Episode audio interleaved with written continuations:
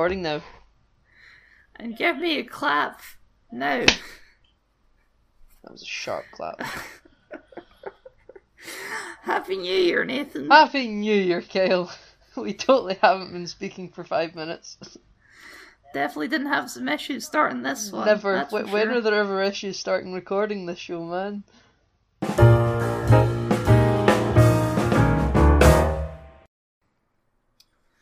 So we were planning to do, we, and we said we were going to do a separate episode for the season and then for the New Year special, We did say that. but uh, Skype fucked it up. Skype decided on my end it did not want to open for a couple of weeks. Don't know what changed. It just started working again. I still don't know what happened. Maybe the new year decided to kick in. And we have kind of been waiting. In hindsight, there's things I could have done, such as uninstalling and reinstalling, or emailing their helpline.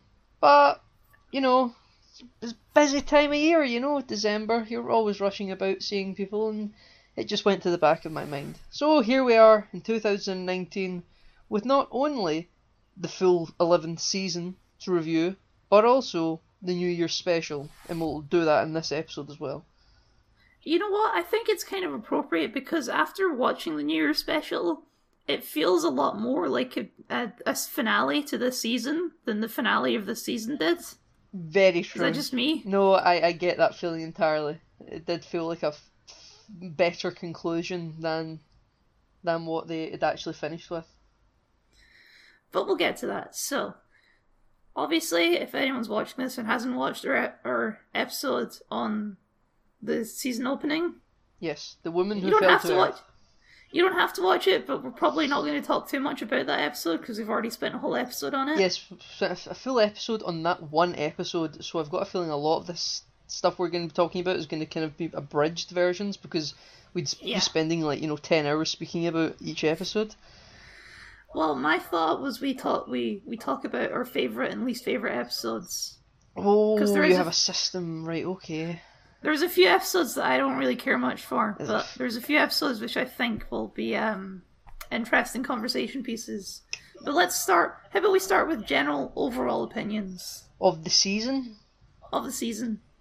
Right. Okay. mm, right. Okay. Um, I know exactly how I feel about this season, and I think if you are a fan of what they were trying to do this season, you will be very happy with how it came out because I think they did a good job at doing what they were trying to do. But I was not a fan of what they were trying to do, so I have very mixed feelings. I think You want to you want to clarify what they were trying to do? Right, I think what they were trying to do was they were doing one week where it's a fun science fiction show of the Doctor fighting aliens from over yonder, and just you know run, run and gun Doctor Who as everybody likes it, and then every other week, starting with episode three on, I think, they would t- take a week to try and do history or to try and do you know topical issues, but have aliens in there simply because it's Doctor Who and not because they actually matter to the story that's taking place, really. And I think every single time they tried to do that, it was like for me because I disagreed with the direction they were going in. I thought it was just boring and horrendous, and there are other places you can do that, but don't do it in Doctor Who in such a upfront way. Uh, I I have to disagree with you there. I I do agree that there was some sort of I hadn't picked up on it until now, but looking at the episode list, you're right. They kind of fluctuate between happy fun time episodes and more serious sort of um, dealing with history type episodes. Indeed, mm, very much indeed they did. It's not an exact one way the other way, one way the other Yeah. way, but there is It wasn't a one week on, one week off. I think there was a couple of Yeah. times where they just did, you know, two science fiction episodes, but then there was like a Yeah. little couple couple of jaunts where it was one week on, one week off. But honestly, the dealing with that stuff was something I was interested to see in this season because Doctor's a woman now. The Doctor is a woman now. Women in history not generally treated very well, Overall, and I would it would have agree. anno- it would have annoyed me more if they hadn't done at least one episode dealing with that, and I think they dealt with it pretty well. I think they dealt with it very inconsistently. Okay, yes, but the one episode where they did decide to deal with it, I thought they dealt with it pretty well. Yes, but they didn't deal with anything else well. I thought they dealt with the Rose part. Okay, We're, we're gonna we're, that's that's gonna- one episode further than we were supposed to be starting. Let's deal with That's episode it. two first. okay. Ghost Monument. I thought this episode was kind of boring. I think it came up with a new piece of terminology that people will use to refer to the TARDIS in another 15 years. Someone will still refer to the TARDIS as a ghost monument. I think that's. Uh, really? A, yeah, I, I really latched onto it, despite the fact Did until, you? until you said the word ghost, the words ghost monument, I completely forgot what episode two was. I think the episode also was very forgettable, but the phrase ghost monument will, I think, stick with Doctor Who as a show. I've got a feeling doctors in the future will maybe use that as a phrase of the TARDIS. Just little little catchphrases that kind of catch on. I really Just like, like, a little a little reference five seasons from now. yeah, uh huh. Go, Here's my old Ghost Monument. yeah, uh, uh, lol. yeah, haha, tro tro ha. I remember when the Doctor had that episode that one time? Yeah. When the Doctor had a fez? um, that also gets brought up this season, and I loved it. Um, I thought that was pretty good. Anyway, sorry. oh, This again, episode was weird. There was yeah, some parts are like I, I thought the part where Ryan runs out with a gun and shoots them all was really weirdly shot. ladies and gentlemen, this is going to be a spoiler-filled season episode. Oh, Um, yeah, we're gonna we're gonna talk about this assuming you've already seen it. Yeah. Okay, we're not gonna do plot summaries this time because there's too many plots to summarize. Yeah. Oh my god. He went. See when he ran out, like they are. They're. I think they're called sniper bots. Like they are Yeah. supposed to be like point and shoot droids that like they don't. They're not going to miss. That's just not what they do. Well, I think they were then- supposed to be like running low on power though, or something, right? I don't. I did they say that? I thought they specifically when they reactivated it was like a oh no, and then they come back later in the season and they're not definitely not running low on power then, and they're just as oh, ineffective. that was that was so dumb. Sorry, we'll get to that, Yeah, we'll- but that was really Uh-huh. dumb. Yeah, and it's like, oh, I, I learned playing Call of Duty. Aye, did ye? Did ye? Aye. No, that was. Oh, it was. It really. It really annoyed me. It was like you were treating it just idiotically. I, I agree. I thought that was dumb, but I did. I I forgive it because the scene right after he runs back in, where the doctor's like, "You had the right I, the right location. You just grabbed the wrong thing." I thought that was funny. So It, it was. It was. I thought it was a shame because I don't know. I was very unsympathetic. It felt like they didn't have the guts for him to maybe be shot in a non-lethal way. You know, it was Ugh, it's only episode two though. I, yeah, I know, but like, don't undermine the threat. It was like a vegan episode where there was no stakes. Which is weird because they keep emphasizing that it's this super deadly planet where everything's trying to kill you. Yeah, and these robots were just completely ineffective at even grazing him. Even if they shot the gun off his hand, I would, you know, think, oh, they hit him. You know, he had armor on essentially, but they still hit him. But no, they were just they were just there as visual flair, you know, and it was it was a shame. They also they look kind of dumb. I mean, I think they look like something out of Mass Effect, like the Geth or something. they look like worse Geth. Worse Geth, yeah, cheap Geth, rip off Geth. Cheap Geth. publicly funded I did- broadcasting corporation Geth. I did like the other villain in that episode though. The um the like the living rags. I thought those were kind of cool. Uh, uh, no. And they did set up something which never paid up off in the season, What- which is interesting. What was that again? They they told the doctor that they saw the timeless child or something. I, You know, I can't really. I remember. Was that near the end of the episode? That was like nighttime or something. Yeah. Yeah, and and they're and they say we we read you, Doctor. Remember the timeless child or whatever. uh-huh. It was something like that. I thought. I think in in theory they could be really cool, but I thought in this episode it was handled really poorly. I think the season kind of as a whole has promising aliens and doesn't use them well. The only thing they actually felt like they wrote with any passion was the episodes where they deal with history, and the episodes where they didn't deal with history, they felt like they were just kind of doing it because it's Doctor Who. And you know, I don't know about that. One of my favorite episodes this season was one of the sci-fi ones, but we'll get to that. I, th- I think my, my favorite episodes are the ones that deal with sci-fi as well. But you know, I hmm. I still think that when they weren't really writing for sci-fi, they didn't they they probably did a better job at writing for their own reasons. I think I can tell that you liked the season less than I did. I I'm going to be critical, obviously, but I didn't actually see how I feel. I really liked the season, and I liked what they were doing with it. So Okay. there you go. Okay. Anyway, I, I will be critical though because that's more fun, and there is things. I'm not saying it's perfect or anything. It's I not my should favorite say- season of Doctor Who. By episode two, I still did not feel like she was the Doctor yet. I, I okay, I, I figured that. Did you feel like she was the Doctor by the end By the end, I, season? I, I, by the end of the season, but it kind of started halfway through. I began to see glimmers of the Doctor. I still don't What'd you feel. put on a fez? Nah, I see. I was, I was really when the Fez was like the joke with Matt Smith. I still never really liked it. It's just now that No. it's been and gone, and then they referenced it. I was like, ah, thank you for linking to continuity. I wish more shows did that. You know, um. So yeah, nah, the Fez did did not do much for me in a whole. Now it's the Doctor, you know. Anyway, I have nothing to say about the other plot of this of this episode, where it's like the The race. the contest, the race. The race, yeah, the race was awful. The race was just That a was means just- to get them through a poisonous planet to get to the Yeah, it TARDIS. was just it was just kind of silly. But I really like the shot where the Doctor, or all of this part with the Doctor and the TARDIS. I loved all that stuff. I Where she, where she's like, "Come to Daddy, uh, Mummy, come to Mummy." right, let's jump right to the end then. What did you think of the look of the new TARDIS, outside and inside? Outside, I think it's fine. It looks like the TARDIS. Yep. I, I agree quite like the outside. Inside, I don't dislike it. It's really weird, but I don't dislike it. Oh, I, not a fan, Kyle. Not a fan. You know, a fan of the custard cream dispenser. I like me some. cu- Nathan likes his custard creams, right? I, I need to say that up front. I like a custard cream as much as the next person. Big fan. The whole TARDIS was a weird mixture of steampunk slash. Have you, have you ever seen the Doctor Who movie with Paul McGann?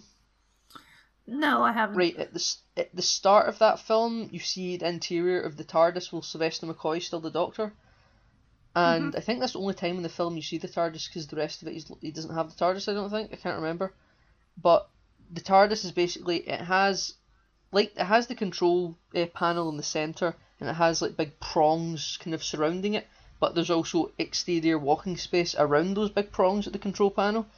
And this TARDIS is exactly like that, and I think that's really ugly.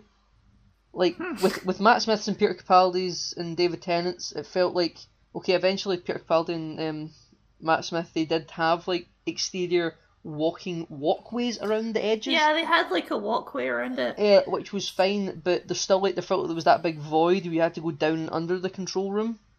And David Tennant and Christopher Eccleston's TARDIS definitely had that kind of bit where you just couldn't walk anywhere.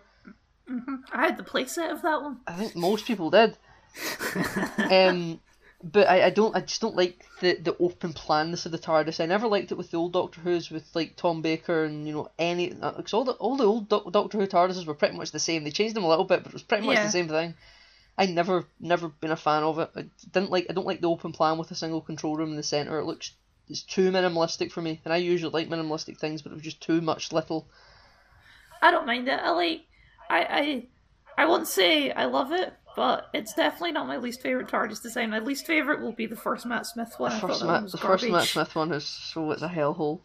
Um, I'm I'm I'm not sure if I dislike this one more. Right now, we'll say it's on par. However, there's one thing I noticed it's the New Year special that I really like, really really like. See the the windows on the TARDIS door. When they're Mhm, you can flying see through, through when when you're when Yeah. they're flying through the time vortex, they took You the can see editors. the yeah, you can see. vortex. The, I thought that was really cool. It made it, It looked like really cool. yeah. Yeah. I don't like how I get why they did it, so I don't think this is a criticism of like what the hell are you thinking. I I could see what they were doing. Where when you walk in at the front door of the TARDIS, on your left and right, there's also the two other doors of the TARDIS, the two walls of- from the outside. Yeah. And I, that, that- I don't think they've ever done that with the TARDIS before. It was always just You, the I'm TARDIS pretty doors. sure that I'm pretty sure you're wrong about that. I'm pretty sure most of the TARDISes do that. I don't think they have because I've watched them pretty recently and I've not noticed it. But Uh, I'm That- going to dispute you on that one, but I don't know enough to be certain. Well, you can research it, and the next one I expect you to be apologising to me in any form you can think of. There is also um, I don't know if it's specifically, but there is like a sort of music cue now tied to the TARDIS. I don't know if you noticed that. It's, it's, It's kin- a sort of gentle violin. yeah, uh, I like it because I really like the. I like it too. I really like the music, and this this actually is quite a good segue, Kyle. I really like the music and the visual effects of this season as a whole. Oh, so do I. The music is great. The music is great. I think the see this Doctor Who intro that they've got now because we never saw it in the first episode, so we're Mm-hmm. taking a moment to speak about it this time. Um, the the intro for this season of Doctor Who, I think, is the best intro of any Doctor Who we have ever ever had. I like the bass. Uh, uh, it, fe- it feels very um, atmospheric. It doesn't feel Yeah. so much like it was done in a in a editing computer. Like every Doctor Peter Capaldi's one, I absolutely hated. I didn't Oh, like Peter it. Capaldi with like the clock spiraling. Yeah, It's uh-huh. Yeah, I- what I- the hell is that? You Yeah. know what? I found out some people actually did like it, and I was really surprised, but I didn't like it. Before this, I think my favourite one was Matt Smith's second one. Um, Hmm. His first one where it was just like a cloud version of the David Tennant Peter, um, Chris Yeah. Drexel one, I, I didn't like. Um, but I did really like Matt Smith's second one. But this new one for Jodie Whittaker is amazing. It's absolutely brilliant, atmospheric, nice bass, dun dun dun. Oh, loved it. Probably my favourite thing about this entire season of Doctor Who has been the intro. I, Well, I think it's great. I love the logo. I think they've rebranded it really well. It's great. Yeah, the, this season of Doctor Who specifically has a very different color scheme to it. I think it's face to say it's got it's someone turned the saturation up from the last couple of seasons of Doctor Who. That's true. Is that just me? No, yeah, I, th- I think you're right. Um, for a long time, I've been advocating for a purple sonic screwdriver, and I feel like this intro is as close as we're ever going to get for the meantime. While we're on that subject, this is a topic for all the episodes, but can we talk about the sonic I think screwdriver we and how? about it in the first episode. No, we need to talk about it more though because we didn't talk about the fact that it has a screen on it. I don't think, It does not have a screen on it, or but it has something. on It has a display that she looks at when she scans something. Right, okay. It doesn't, but it does not make a difference because Christopher Eccleston, David Tennant, Matt Smith, and Peter Capaldi, they've all looked at the side of the sonic screwdriver like it's got a screen on it. And I've looked at the model, I've looked at toy reviews of every sonic screwdriver ever made, and especially this new one because it was the you know the most recent sonic screwdriver. There ain't a screen on the sonic screwdriver. Did not stop any doctor from pretending like there was a screen on the side of it. It is so stupid. I've never understood. The sonic screwdriver used to be a cool toy, and even though I mm-hmm. complained about it when I was kind of growing up with like Matt Smith and stuff, he's looking at it like it's giving him readings. There's nothing on it, and then sometimes it would sound like he's listening to it, like the sonic screwdriver's whispering answers into his ear. And honestly, I think that's more believable, as stupid as it sounds, because it could be like making beeps and noises really quietly that he can take No, in like Morse she- code. She's This one very clearly- specifically looks at it. yeah, uh huh. And I, I, I don't get it. I, there's nothing there, Kyle.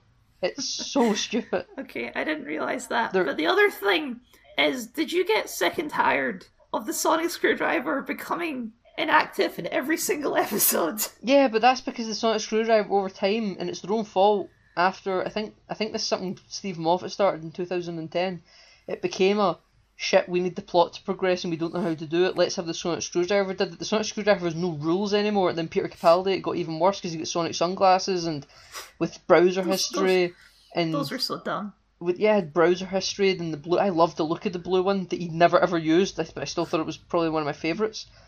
Um, but it just the sonic screwdriver became too powerful. Like I liked the David Tennant days where like oh it could do a few things, but like for some reason it couldn't work on wooden doors. I thought that was funny. Did they actually they show it working on a wooden door in this season, don't they? I think so. Probably. I can't remember. But like the sonic screwdriver became too powerful and I think the writers are aware of that to a certain degree and they're trying to be like, okay, we understand it's too powerful, but instead of just saying it can't do something, we'll pretend it still can do it in case we need to exploit that later. But right now it's just It not just- available. It just kind of became the running joke of the season of like, oh, how are they going to deactivate the sonic screwdriver this Yeah, episode? it was, it was In this fucking- episode, it was eaten by a baby, a baby alien. It was In this episode, it ran out of power. And this episode, blah blah blah blah blah. blah. Yeah, it, it's it's like I get that you made it too overpowerful and you don't want to depower it because you yourself might get stuck in a situation where you need an ex machina to help you. But please just really depower the sonic screwdriver. Make it just do what it was supposed to. Even fucking I don't care. Make it not be able to do wood again. You know, I I know it can do wood, but just say ah you made an update and it backfired. I'm fine with that. Okay. Um. Shall we talk about is is it the most controversial episode? It's probably the most noteworthy episode of the season. I I'm, see. I think it's probably one of my lesser favorite episodes of Doctor Who, not of television, but of Doctor Who. So I, I, I would say I have maybe some complicated thoughts on it, but controversial is a funny word. Maybe it is controversial. I'm not sure. I don't know. I haven't looked into it. I just kind of assume since it's dealing with Rosa Parks, it's probably controversial. Probably. I know some American people who I speak to were a wee bit sick of.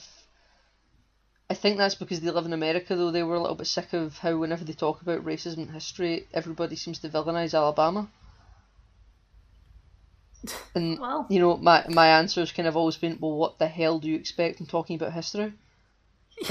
yeah, it's it's it's it's where Rosa Parks lived. What are you gonna what are you gonna do about it? Ah, it's Doctor Who, time traveling, time and space. She get hi- she get hijacked, and she was taken to fucking I don't know London. Yeah. So, I didn't dislike this episode. I thought this episode was fine. Right, I did. I didn't like this episode. I liked it more when I first watched it, but looking back and thinking on it, I have grown a bit lesser on it, just based on the other episodes in the season.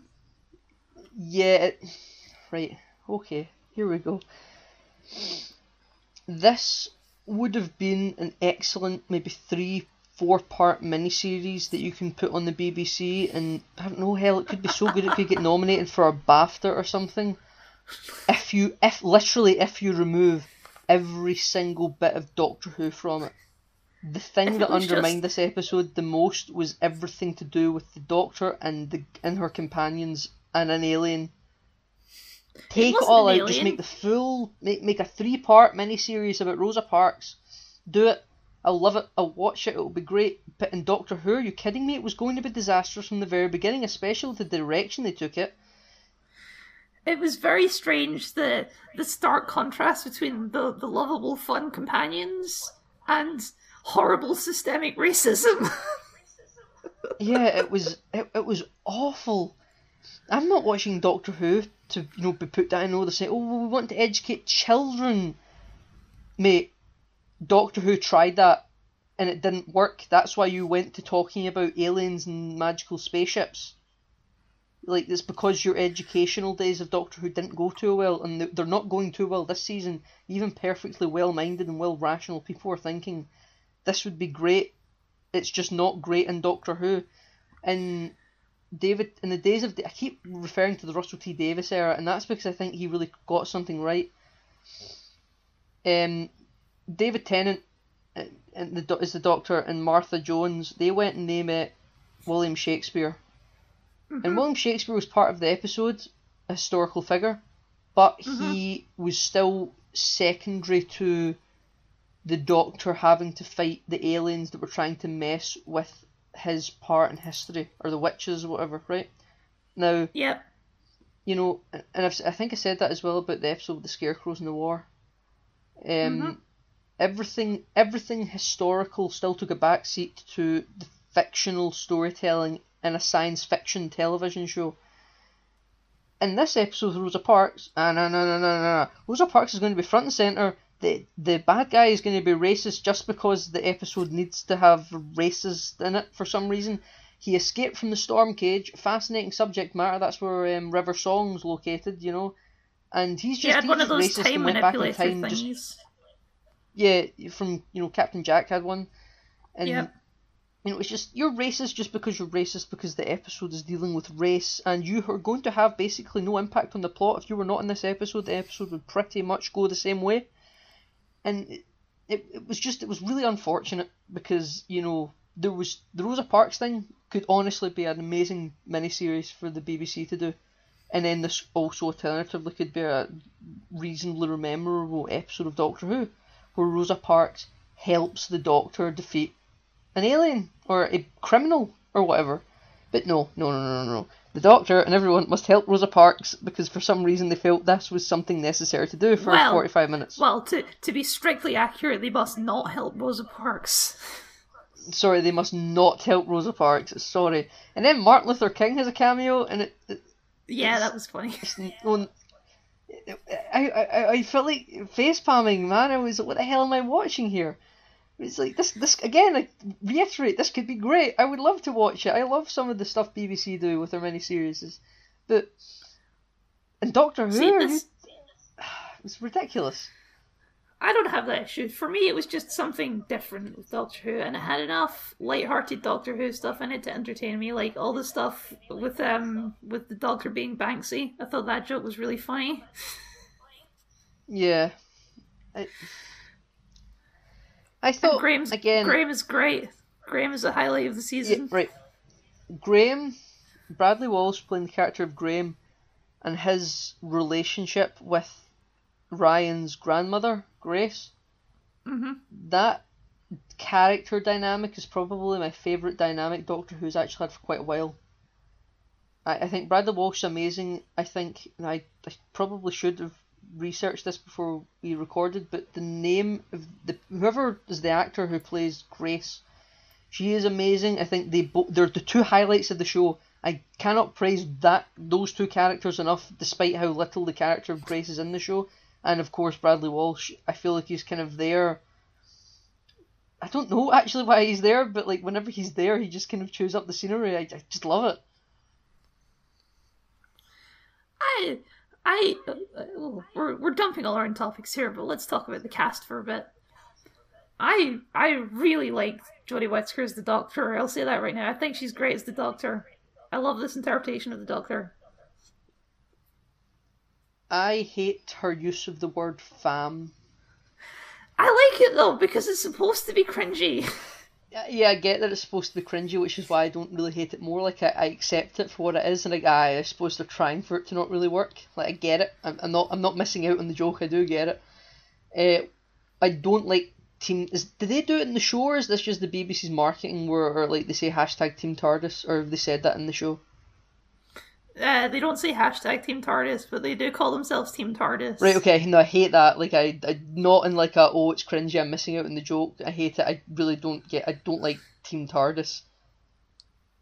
If Matt Smith had said Team TARDIS, and I can picture it being something he would say, in like when he was with Amy and Rory, I would hate it. It's awful. Okay, well. We talked about Bradley Walsh already. Bradley Yep. Walsh, great. Bradley Walsh is Can't great. remember the can't remember the other actors' names, but I liked Ryan. Yaz is also there. I think Ryan is good when they give him something to do, and I don't think they do it a lot. Yeah, oh, the actress who plays Yaz, oh no. Uh, actually, no, so I say the actress is Yaz like it's her fault. It's not, it's the writing. No, the acting's fine. There's it's so just many times where they're on Earth in the year 2018 where it's perfectly normal for her to be somewhere and they give her a moment of responsibility to do a thing. And it's like, you're a police officer right now in this moment in time. You have the authority to to, to affect change when the public are getting in your way. And you're just, nah, nah, I'll, I'll follow the doctor. No, this is your moment. These yeah, aren't she aliens. seems to she keeps forgetting that she's a police officer. No, I don't think she's forgetting. I think the writers are forgetting. I think the actor's like, you know, my character's a police officer, right? Because I think I think she's probably a pretty smart individual. I'm assuming, you know, um, and you know, Chris Chibnall's just been like, or whoever wrote the episode is like, ah, well, Jodie Whittaker's the star, and she gets to delegate the orders to you. It's like, no, it's 2018, and the moment that the TARDIS has landed, you're police officer. The public, not aliens, are getting in your way. You can be like, right, I'm officer of the law. And they're not. Oh, so much lost opportunity with that character. It's, it's so bizarre because every even the episode that's specifically about her, she doesn't feel like the main character. Mm, it's so bizarre. It's like the writers just didn't know what to do with her. They just figured we have well we have to have another woman to make it like I don't want to be that cynical about it because I'm pro all the equality stuff, but No, Kyle, know I, why the think character's there's not, there. Kyle, there's nothing wrong with being cynical about something you think they're doing a bad job. I think it's because they marketed the entire show around "It's About Time" in a really condescending manner, and then they focused every little bit of screen time on Jodie Whittaker because she was the first female Doctor, and as a result, kind of forgot about everyone else. And I think the only reason Bradley Walsh sticks out is because Bradley Walsh is a really powerful individual as an actor. Like I, I, I probably See think that? his writing I isn't even I any don't better. agree with. I don't agree with that criticism. Well, Doctor Who's always got a huge focus on the Doctor. It's got nothing to do with the fact that she's a woman. I think in this season I think does. this season put. I, I think this think season this- put less focus on the Doctor than previous seasons. I think the New Year special put less emphasis on the Doctor than they should have, but I think as a season overall, I think they probably gave the Doctor a little bit too much attention with the amount of characters they had. If they had less characters, it's fine. And in previous incarnations of the Doctor, not always, but pre- sometimes, they have had less characters and therefore putting more emphasis on the Doctor is fine. But when you've got such a crowded TARDIS, less emphasis on her. But then there's sometimes where they do put less emphasis on her and it's bad. So it's a really tricky balancing act. See, I don't think they messed up. I just think they focused. Um, I think they did give Ryan quite a bit to do, other than that one episode where he had to be a birthmate for a pregnant guy. That was just dumb. But I think they gave Ryan way Ryan and Graham more things to do than Yaz. Yaz always ended up just kind of following what the Doctor was doing. Except when they went to the witches and let her wander off Yeah, that was and in an yeah. alternate time period. You know, it- right? Are we kind of done with Rosa Parks, or are we still things to say? Oh wait, no, I have something to say. At the end, where she gets marched off the bus and that stupid song starts playing, Oh, that was dumb. Yeah, that was horrendous. yeah. I'll admit that was just that was bad. It was supposed to be inspirational and powerful, and they're taking the stand, but it felt like it was. I felt like I was watching Spaceballs or something. They broke the fourth wall pretty much. Yeah. Like like atmospheric music is fine, but when they play specific a chart- real a chart music, hit. Yeah, that that's. Has Doctor Who done that before? If they had, I'm going to be honest. I need to say I'm not sure. It's something I can picture them doing, maybe with Capaldi or Sma- Matt Smith, but right now I'd feel, I I, would feel comfortable one of the Matt. Smith one or one of the Capaldi episodes starts with him talking to the camera, and that was weird. But Yeah, the, the the episode implies that he's talking to the camera, but he's doing something else. Um, well, he also pulls out an electric guitar and plays the opening. So Yeah, no, okay. I'm not saying a lot of Peter, Peter Capaldi did a lot of shoddy writing. You know, Peter Capaldi had a rough time as the Doctor. Like, I've been a big critic of the end of Steven Moffat's run because of how much he vandaled Peter Capaldi's tenure. I'm just so happy that he saved it in the final season, more or less, not perfectly. Um, but I, I still, I think this ep- this episode, this new showrunner, and the ending of that episode is definitely a first. I'm sure, yeah, it was it was odd and out of place. very much so. Then they got in the TARDIS and you saw Bill Clinton give her a medal. Yep. Woo! Tar- that, is, did the TARDIS have a screen before? Is that yeah, no, thing? the TARDIS is also the TV screen. Remember Okay. when uh, in with uh, Catherine Tate and David Tennant and Rose was trying to contact them and they didn't have a webcam, or she would occasionally pop up on the TV screen when he wasn't looking and just miss her by seconds. You know? Oh yeah, yeah. Okay, I know what you're talking Yeah, about. always had a TV screen.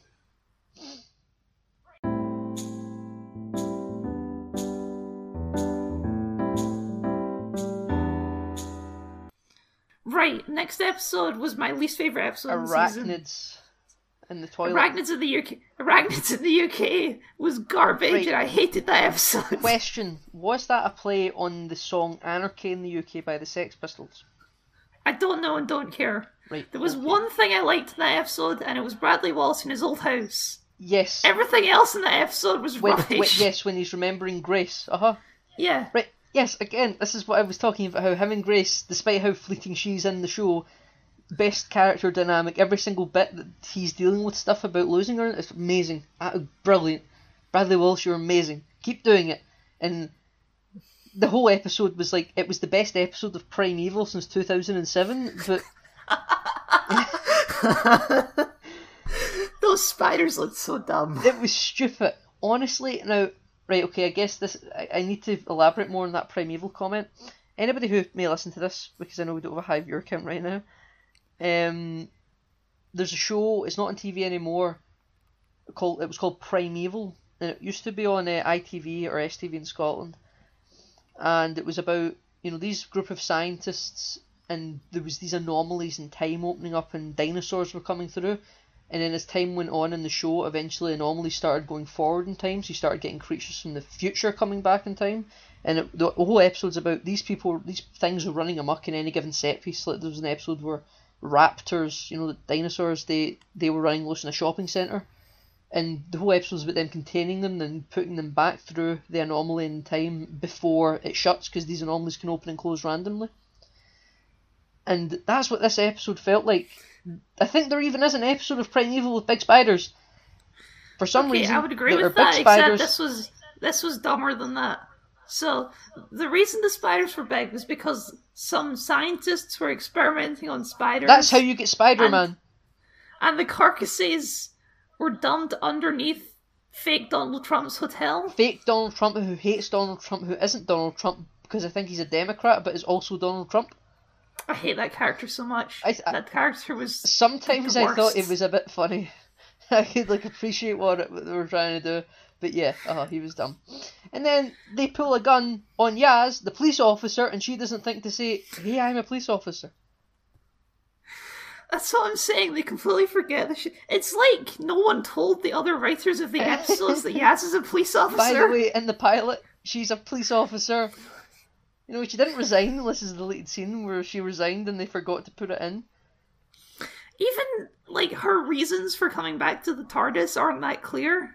No, no, it's not. It's not like, very clear at all. Like, like Bradley Walsh is obvious. Like he can't stay in his house. Ryan, he's up for the adventure and he hates his job.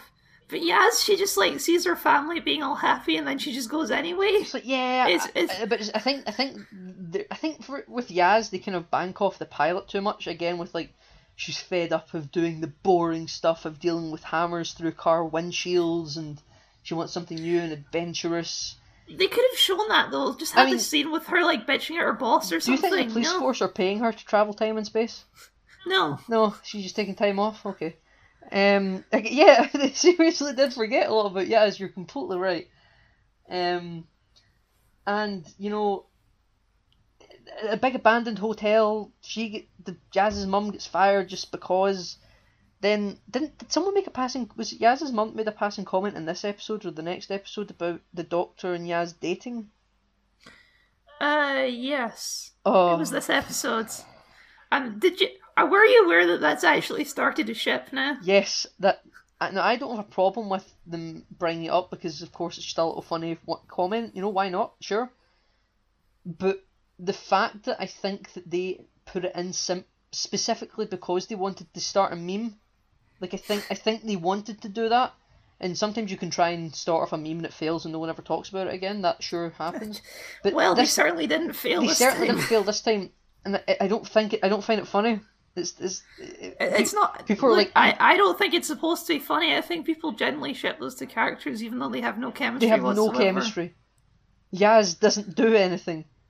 Like I thought they were to ship Yaz and Ryan, but they don't really do that either. They kind of throughout the season they flirt with the idea maybe they're going to be a couple, and then again I oh, I do think the the Doctor and Yaz thing's supposed to be a meme because I do think eventually Yaz and Ryan are going to get together. But then you're just kind of making Yaz a character for Ryan's character development and not for Yaz's character development. She Yeah, she I- exists purely to give Ryan someone to We should say we're, we're hating on Yaz a lot. I don't hate Yaz's character. I don't hate Yaz's character, but I hate how the writers have just pretended like she she's the sonic screwdriver of the show. When the sonic screwdriver isn't working, she'll get you out of the mess, despite not really giving a subsequent explanation for why, or sufficient explanation as to why. I don't even know if it's that much. I just I can't remember much where she actually did something. Eh, she went and picked up her mum from the hotel, Wow, then got pulled a gun on. it's just okay, dude. This episode was dumb. This episode was really dumb. That's all I have to say about it. It was really dumb. On to the next episode. which was oh I love this episode the the Sur- Surgana or Surna Surnaga or Is this the whatever one where they go back to Pakistan? No, this is the one with the baby alien on the Star oh, Trek oh, spaceship. what was it called? Oh shit, what was it? What was the? it's got the name here. It's it's the Sir Tsuranga conundrum. Yeah, no. What was the alien called? Oh, it's- It's called the Tsuranga, right? was it? I think so. I don't think it was called that. Oh well. I don't know what it was called, but I loved it. Best episode of Star Trek since two thousand and five. Yeah, I saw your tweet. Um, funny. I, I see some of these tweets. I think, haha, Nathan, this is this is really funny, haha. Um, and yeah, it was it was a good episode of Star Trek. Um, I'm not sure if it was a good episode of Doctor Who. I, I I've only watched it when it when it originally broadcast, and this is why I made these tweets to kind of document my memory. That's not really worked out. Um, yeah, again, there was the pregnant man alien who I wish they would have spent some fucking budget on making him look like an alien because I'm hating all these aliens that are aliens but just look human. And That's get, always been a Doctor Who problem, though. has it? well, my interpretation is they're not aliens; they're future humans. But I think there are instances where you can do that, where they're not aliens, they're future humans, but he was certainly not a future hum- human. I think they well, they talked about how he was an They alien. do weird stuff with the future humans all the way back in like the David Tennant ages, where there's just like the guy who has the disease where he's turning into stone and stuff. Yeah, but that's like a disease that could exist today. It's just we haven't been to a part of space where that exists yet. I you know. okay, I agree. This guy was clearly some sort of alien where males are the ones who breed or whatever. I, I think I think they mention in the episode he's an alien. I just wish they would. If he's human, that's fine. But I'm pretty sure they said he was an alien. Just at least paint his skin green Yeah, or something. Is it again with the episode they go to New, New, New, New, New, New York, and you know with David uh, with Christopher Eccleston on the satellite when the Earth's about to explode, and all those different aliens show up to like witness it. There was a great diversity in alien cultures that were there to witness the end of the planet, and they spent the budget on the practical effects. Really, you can definitely say that the Earth burning up's aged a little bit, but and I He get definitely had a much higher focus on CGI effects and practical effects this season. Yeah, and like, CGI again. I think the show pre- is is the prettiest looking Doctor Who's looked in a long time, but I still think also the things that are bl- bland are aliens. They just everyone's everyone's For a human. most- Yeah, I, I can see your issue with that. I, I can understand that criticism. It's and there's there's the there's the general lady who's like a, a fighter pilot with drones or something who's dying because she's done it too much. Yeah. She's the Luke Skywalker of this episode because she goes back in cold turkey and dies. hmm You know, um, Spoilers. fucking spoilers, yeah. Uh, she's got a brother who's got a complicated relationship with her. That was great. In this Yeah, episode, okay. in this episode, they mention that Yaz is a police officer because they use her correctly. Um, they said that uh, they get the doctor says you go and help help the guy uh, kind of make sure everything's safe or whatever. And they're walking around with guns or something, and she's like, "Yeah, I'm Yeah. a policewoman or something." I can't remember the line, but see, it, it, sometimes they do remember when they think, "Okay, this is a good moment to mention it," you know. And other times when it's also a good moment to mention it, they just fucking don't. Uh, anyway, this episode was like, like you said, a great episode of Star Trek. This really interesting sci-fi concept they're- of this alien, this alien who just eats everything. Yes, he looked cute to sell toys. Yeah, Not something new Well- to Doctor Who, you know, with Power Ranger Daleks and such, but, you know, he was cute to sell toys. He was the new Abzorbaloff, not Abzorbaloff, that was Peter Kay. Um, he was not the Abzorbaloff. the, the Adipose, he was the new Adipose. yeah, that's the one. Abzorbaloff, Jesus Christ. Oh, good times. It's you just sometimes you have to remember that not every every every season of Doctor Who has that episode. yeah, some, sometimes you just need to remember that, you know, every, every moment in time has its ups and downs. Jesus, that episode. Um, It ends with a glory hole woman. It's- Oh fucking hell! Let, let's move on quickly. Um, and it, you know, it eats through any material it finds. That's fine. That's nice. And they were heading towards like a space station that they had to, that they, you know, they couldn't Yeah. dock with because it would put there, everyone there was at a risk. time limit, and It was a yeah. it, it was a ho- it was a hospital or something, which all great. This is all great. You know, this, this I think there's also an episode of Star Wars Clone Wars that's quite similar with uh, everyone's trying to evacuate a hospital in time. yeah, I think so. Uh, and you know it was really good. I, this episode was very much good Doctor Who, much good Star Trek, but you know passable Doctor Who. Was I thoroughly enjoyed this episode. Here's what I think about episodes like this though, which is um this episode had four other characters in it. And it's like, okay, you're just we we don't really have we need to see more of the main cast before you keep introducing loads of new characters in every the point was to show that this medical transport wasn't just flying back from somewhere empty. Well, yeah, I, I get, I understand it from an episode perspective. I just wonder if maybe this episode should have been later in the season. Hmm. I don't know. Again, I, I when I think when I, I mean maybe if I rewatch it again, I'll have more thoughts. I think I've only watched it once or twice. I can't remember necessarily having an issue with any of the decisions that were made. I mean, again, they, I, they, again, I like the episode. I just wonder if it would have been better to have more focus on the main cast first. Well, you know, maybe they'll give everyone a pay increase for the next season, and they'll realise they don't have enough money to afford extras. um, Okay, next. I assume you don't like the next episode. remind me what's the next one? The packet Next episode is Demons of the Punjab. Demons of the Punjab. What a bloody awful episode. They couldn't even get the credits right in the credits instead of like, the music was amazing. Again, in the credits, they um, they don't play the Doctor Who theme. They play the theme of the episode as the, the episode of the theme. Yeah. And it's like, nah, nah. I want, I want, I want to hear the, the, the typical where it's like kind of the dialogue finishes, then you hear the Doctor Who theme that cuts the credits. That that would have been better. My main That's problem that's a this, nitpick. I don't. When when you do the the character specific, I want to learn about my history thing. Everything has to be compared to the Rose episode where she tries to save her dad, which is one of the best episodes of Capaldi's reign. Not Capaldi, sorry, Eccleston. Eccleston's reign. where she where she saves her dad and everything gets screwed up. Everything gets screwed up.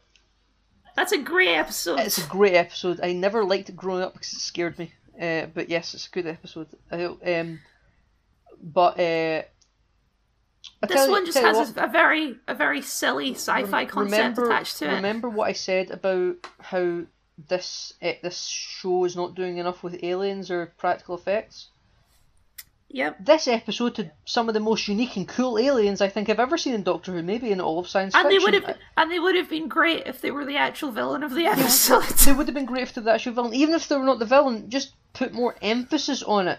They were just kind of there because, again, with the Rosa Parks episode, it was they're there because it's Doctor Who, and we need an alien, even if he's just because it's Doctor Who, not because the writers actually care about having them being there. You know, see when it was Well, like they were the the assassins of the universe, then they became the witnesses of the universe or whatever, and it was love it, absolutely love it. But then it just all came down to you know the British Empire was collapsing and the nation, the, the India was being divided, and you know it was. Like, This It's again, once again a it would have BBC series, interesting not BBC Doctor Who. documentary. Not even doc- documentary, just like miniseries where they they can dr- uh, make a dramatization version of the story. But why did we have to see it in Doctor Who?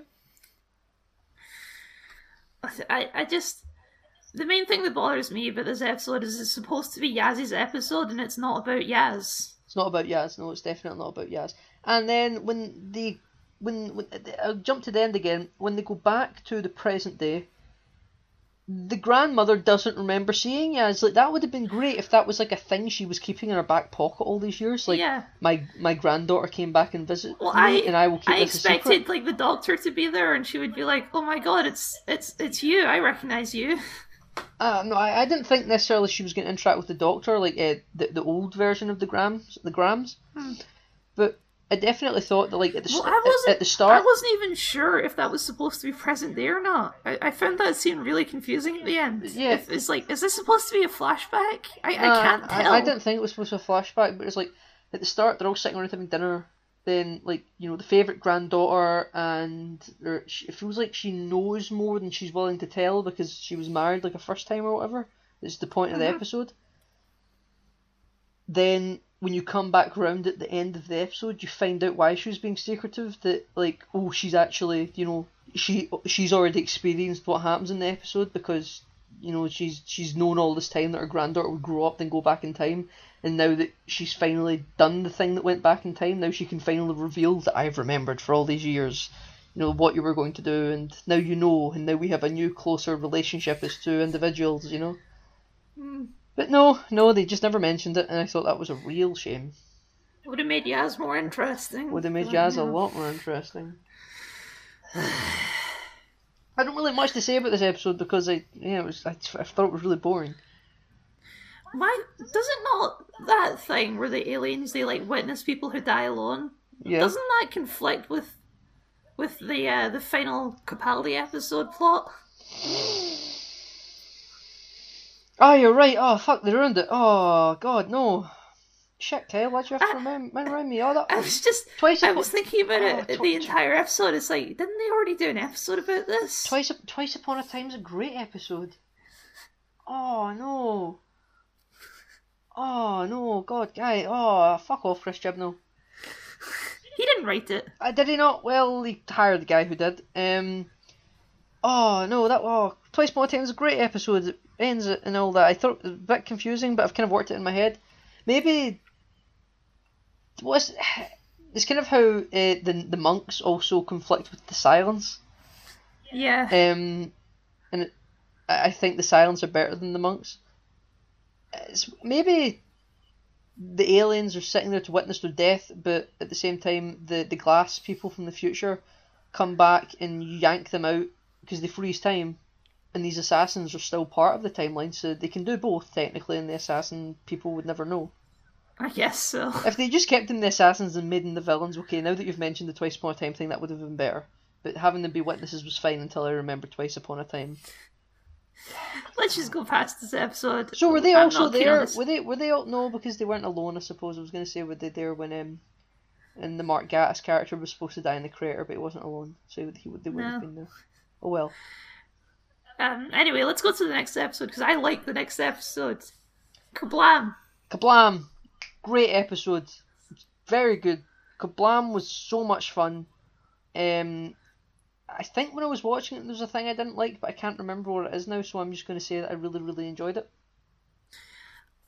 I I thought that the, the the obviously creepy design of the Kerblam man was like kind of on the nose, but It reminded me of You know. like a mixture of the pilot fish when you know in the early Eccleston David Tennant days where there was um it was the Santa Clauses with the metal faces and they had like the flamethrower brass instruments. I do not remember It was that. it was what? remember David Tennant's first Christmas episode with the Sycorax and there was those like Santa Claus people walking around the Christmas market on Earth and then like when they're playing uh, Christmas music and then like they look over at Mickey and Rose and they blast flamethrowers out of their trombones. I do not remember that. And- I'll need to watch the episode again. Yeah, and then they show up at they show up at See, Rose's house and they like David Tennant like wakes up briefly and he has like an orange in his um in his dressing gown and he like points at them with his sonic screwdriver then they teleport away. Yeah, I don't remember that at all. Then they also show up in the Runaway Bride because they kidnap Catherine Tate really briefly. Then David Tennant rides along beside the taxi in a TARDIS and then like she jumps over into the TARDIS. Nope, don't remember that either. Ah, the Pilot Fish are great, man. Now whenever I hear that song played by brass instruments, I think I'm about to be burned to death. To me, they remind me a lot of the uh, the concierges from the Titanic Christmas special. Oh, the the the angels with they would they would cut Yeah. your head off with their frisbee halos. Just like this this idea of robots that are obviously evil. It's been done Also before, the Doctor Who. yeah the the Clockwork Frenchman, Yep, yep. Madame de Pompadour. That was a really I, that episode still scares me to this day. I think I think the visuals are really creepy. Yeah, they're creepy. Anyway, great episode. I don't know if I have much to say about it really, Um, other than it's just a good episode. I have a question. Uh huh. The clearly they were in the time vortex, right? Yep. When the thing was delivered. So that would imply that the Kerblam people can enter the time vortex.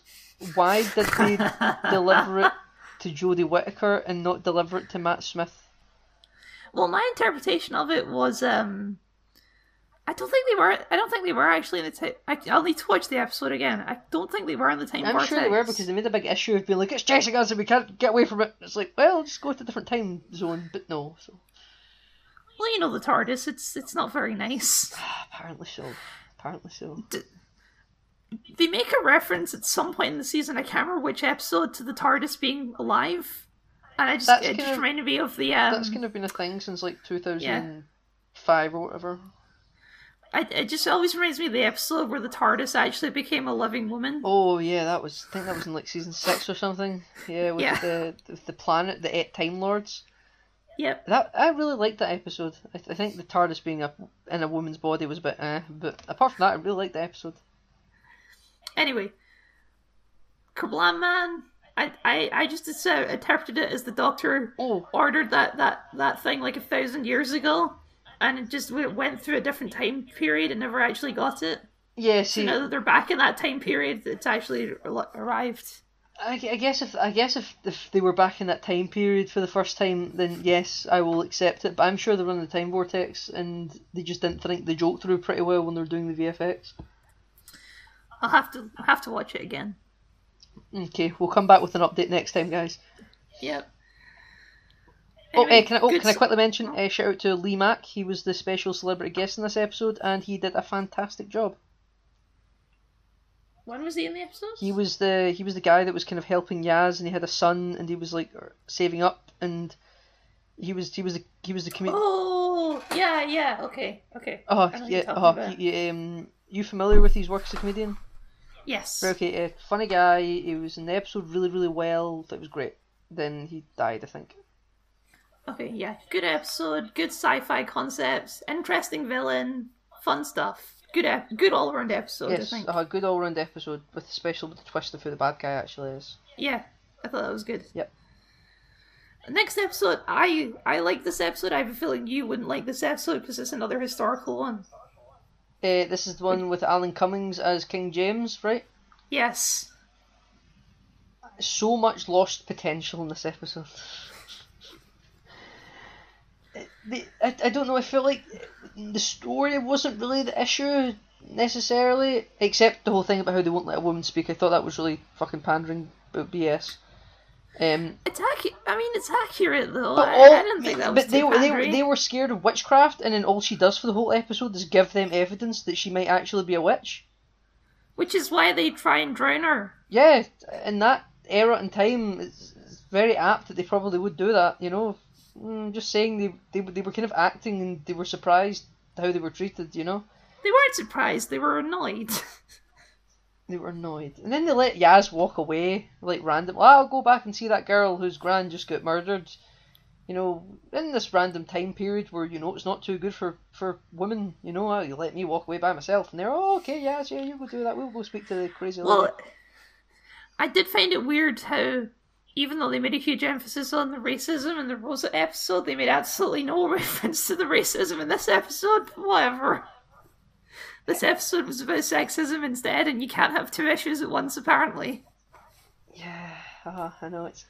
Because like King James, was, that- King James I don't know, I became buddy buddy with Ryan. in this show. Um, Well, my my theory about this is it must be because they're not written by the same people, and they don't know, talk to each other just- beforehand. I'm pretty sure all writers talk to each other when they're working in a show.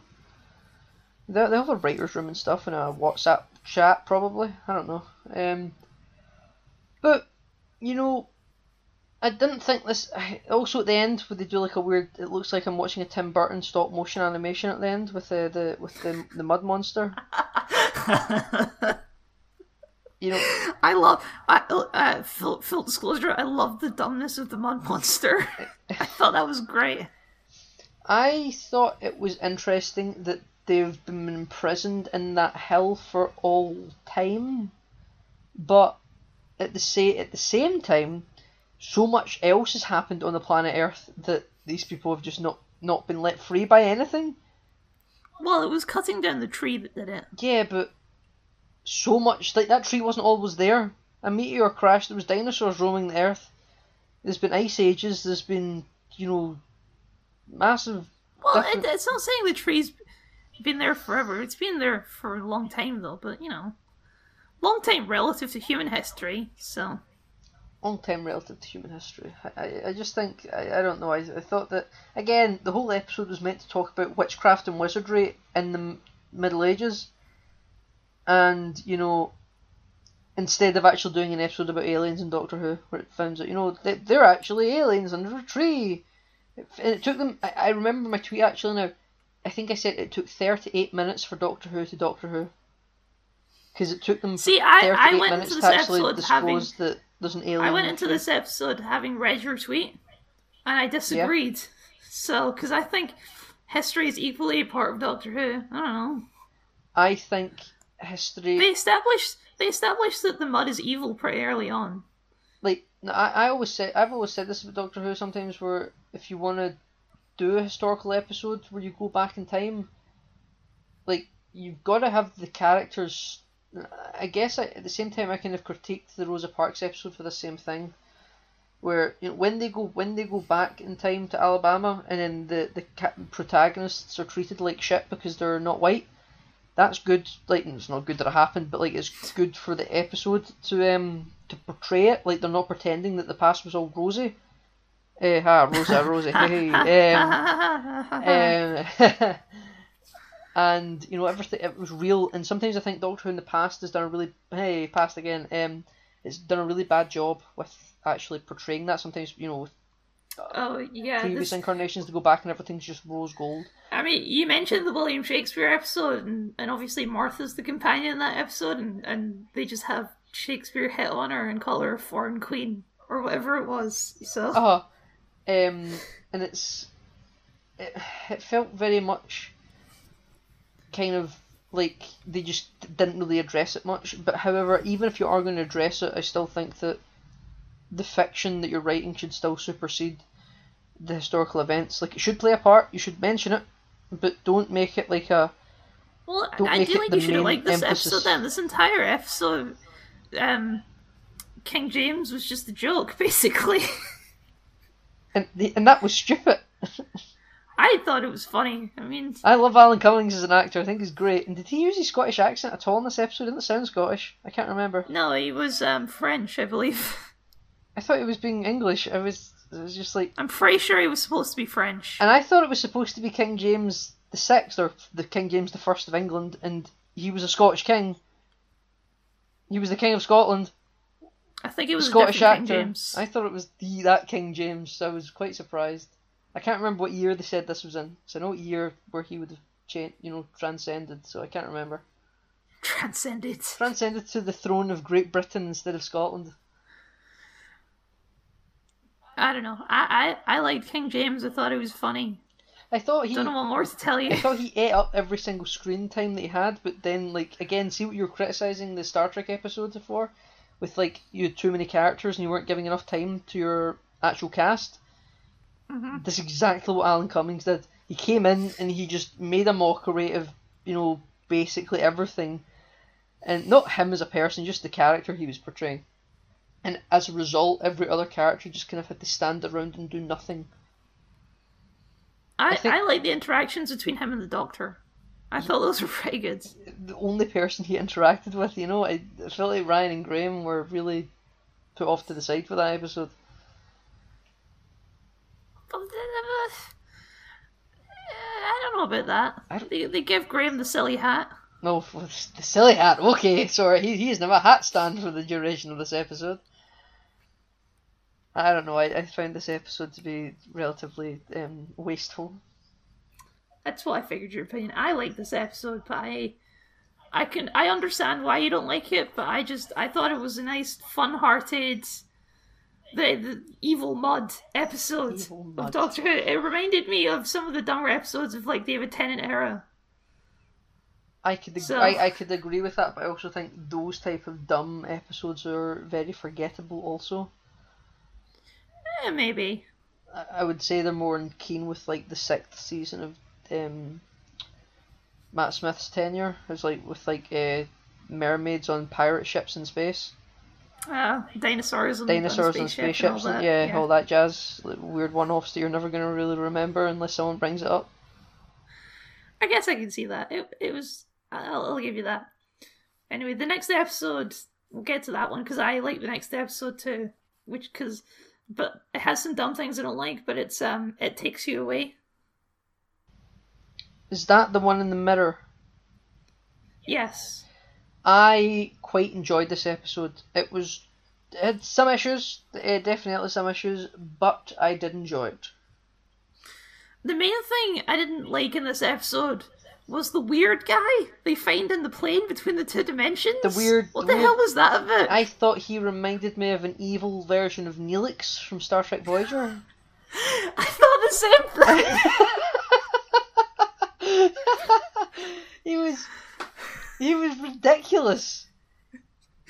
He, he looked really dumb. He said really dumb things. I don't know why, how or why he I was don't- there. I think it would have been much simpler if they just went through the mirror and were in the other place. I know it's not as if the the weird cave in between actually amounted to anything. They want there was weird moths that were attracted to like the red I balloon think- from the It movies. I thought Pennywise the clown was in there somewhere. I guess it was there just to add a monster into the film, but or not the film, the episode. But, I, the I episode kind of didn't need a thought kind of- monster. the pocket universe or whatever it was called that was lonely and wanted to be Yeah. friends or something. I can't the, remember. the, li- the living dimension or whatever it yeah, was. the living dimension, whatever it was. That that was that was uh, antagonist enough in itself. You're okay Yeah. with that. We didn't need Neelix, the evil goblin. Um, Because once again, the stuff with Graham and Grace in that in this episode was really good too. amazing, amazing. We'll note right now. I hate. I mean hate. Hated the frog. The frog was dumb. I The that frog. The for, frog for a was split, beyond dumb. For a split second, I was like, okay, this thing can transform into anything. Wouldn't it be awesome if it transformed into something we recognize as fans, like a previous character? Because they could do that. They have infinite potential. It's like, oh no, it's a frog. It's a fucking Yeah, frog in a chair. But, but it would need to be. It would need to be someone who the doctor. Oh no, because it was the doctor speaking. It could have been anyone. Shit. yeah, that's I what I mean. I it thought- could have been was literally for- for- anyone. For a second, I thought it was going to be Bradley Walsh. But yeah, oh, imagine it was like Peter Capaldi or something. And like, imagine if it was Billie Piper. Like anything. I don't think it would have been Billie Piper because I think it's a little bit too far gone and she just came back for the 50th. But like how in the first episode of Peter Capaldi's tenure, Matt Smith the phone call to Clara. Yeah. It, it could it could have been Peter Capaldi. Eh, obviously, it wouldn't have been Peter Capaldi. It would have been the pocket dimension pretending to be that version of the Doctor. Yeah, but it would have been a more interesting mean- interaction. It could have been anyone. I think And it would have been easier more if they just went interesting with- than a frog. I think I think it would have been easier if they just went with Grace because they used the actor's voice. Why didn't you pay her to be on screen? I didn't think they showed her face. I think they showed her back, didn't they? No, they showed Grace. Oh, did yeah, She- they did. she- they did because they did that whole she- thing standing in front of the mirror for like ten minutes. Yeah. Um, blind daughter. I get why she was there. It was for a reason for the father to return. Mhm. Uh, he puts monster speakers outside just for manufactured it- tension. I have to say, I thought it was a little bit cliche that the blind person immediately notices it's fake. But, you know, I, I get Yeah. it. But I think It that, I think a that, bit I think the actor's really blind as well. So that I, I, I figured that. They, they seemed quite, they seemed blind. I didn't look into it or anything. No, I, I if- think I read something if- that said the actor was actually blind. It's that's not exactly a new thing for Doctor Who. They had the the deaf Um, person episode before, so Yeah. Uh huh. Um, you know, the house was pretty. I guess I felt like I was watching it was an a episode nice of Walking Dead at first with how boarded up it was. I felt like I was at watching an episode on HTD, HGTV about finding holiday houses. location, location, location. It's a nice Uh, house. the- I can't remember. Was the mum dead, or was the mum also in the pocket dimension, living dimension place, or was she just uh, a phantom She was image to dead get the dad to stay there? She was dead, and the and the um the, the, the pocket dimension was using an image of her to keep him there. Right. Okay. Um. Then also, I thought, see the doctor when she wrote when the doctor when she wrote um those things on the wall, assume dad is dead. Yeah, And all that, I, I was like, you fucking, this is dark. I, so was I. I was like, that was the one thing in this episode. It's like, but the Doctor really do that? I mean, I've, I've got. it's like uh, specifically this Doctor is, is always like super happy and cheerful about everything. And it's like, oh, assume Dad is dead. It's like Jesus Christ. I know. I, I was like, I, I don't know. I, can, I don't know if I can complain about it apart from just to comment on it. And I was like, Christ, this is dark. It, it- it's like um. Oh, yeah, I had an analogy, but it's went out of my head. But yeah, I mean that was that that was that was oh oh. And Ryan was a babysitter for the episode. I'm not really sure that was necessary, but sure, okay. If you want to give the blind girl some character, then okay, give her a supporting cast member to stay with her. It was kind of. It's like we set up this thing of like, oh, Ryan hates kids, and then by the episode, end of the episode, he doesn't hate kids anymore. But you know, uh, you establish the problem in an episode and then fix the problem in that episode. throughout this ep- throughout the season, there's been the subtle undertones of Ryan missing his father or his father not being there for him, yep, that's true. Which, which, is why you know, the kind we'll of yeah, it's, yeah runs that's why the New the special is the actual finale. Yeah, but that's why the New Year's special is the actual finale. But um, th- this come up like with uh, when they were on the Star Trek spaceship and they were help- he was helping the, the, the guy that was going to give away the the baby that he was going to have, and he was like, "Will you be a great dad?" You know, and you can't Yeah, give up there on is your a- child. There is a lot of themes of like family and parenthood in this season. Yeah, uh, I just thought I'd mention that so that when it comes up in the season final, it isn't going to be so kind of like, well, where the hell was that building? No, and it's not just with that too. It's just a lot of themes like back to Demons of the Punjab. That was all about family. Yeah. Um, A lot of the episodes have been about Doctor family refers stuff. to everyone as fam, Yep, yep. but you know, this episode, I thought again, I hated the frog, but I thought the the kind of the discussion that the Doctor was having with, I'm I'm just going to pretend that the frog was Grace. Um, the the the discussion the Doctor was having with Grace was great. I thought the writing was quite good in that moment. Uh, I didn't like that it was like, oh, we're now friends, but I've got to go, and then she, she like blows them a kiss goodbye. It felt like it was it was a shot specifically meant for the trailer because it was in the trailer, and then I forgot all about that shot in the trailer until it showed up in the episode, and I was like, Christ, that was in all the trailers as well, yeah. And they had that stupid song about gloriousness or something playing throughout the trailer. I was like, yes, that shot was meant for this bit. Yes, aha, I, I understand now. I, No, I didn't I see thought- the I trailer, thought- so I, I- I just I thought it was a it felt too fourth wall breaky again. It felt like she was blowing a kiss to the audience, not the character or the dimension or whatever she was doing. And you know, again, uh, the the the, the dynamic between uh, Graham and Grace is great. Love it, love love love it. I, I really like the scene where the Doctor was kind of like having doing the house thing of figuring out what's going on, and she talks about her gran, or one of her grans, and how she used to also think that she used to be crazy, but she was definitely right about this one. I, I like that Yeah. scene. I, I thought that was all too much, to be honest. I was like, right, I, I get Time Lords have all these different regenerations and stuff, but it, it felt unneeded. It felt I- like they were going out of their way to make that confusing.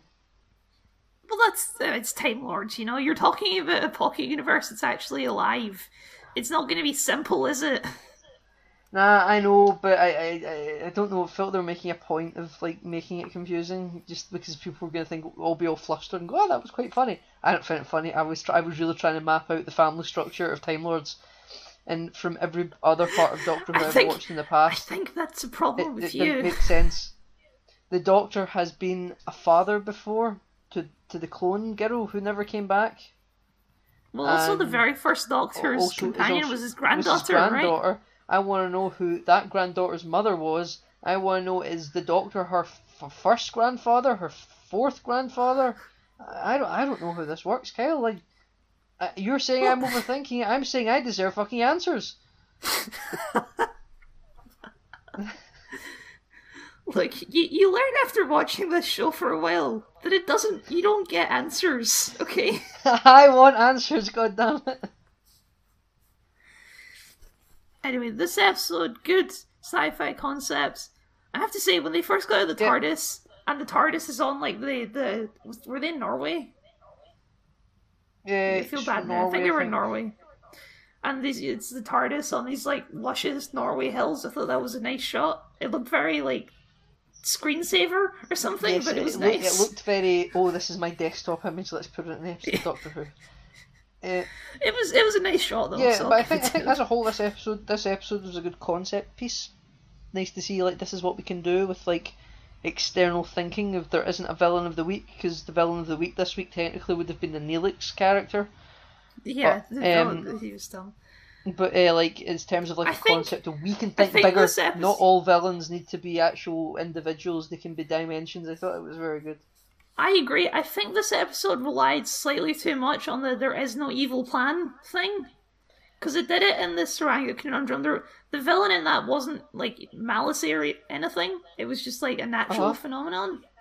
And then Demons of the Punjab didn't have a villain, and then this episode didn't have a villain either. I felt like it relied on the "we don't have a villain this episode" thing slightly too many times.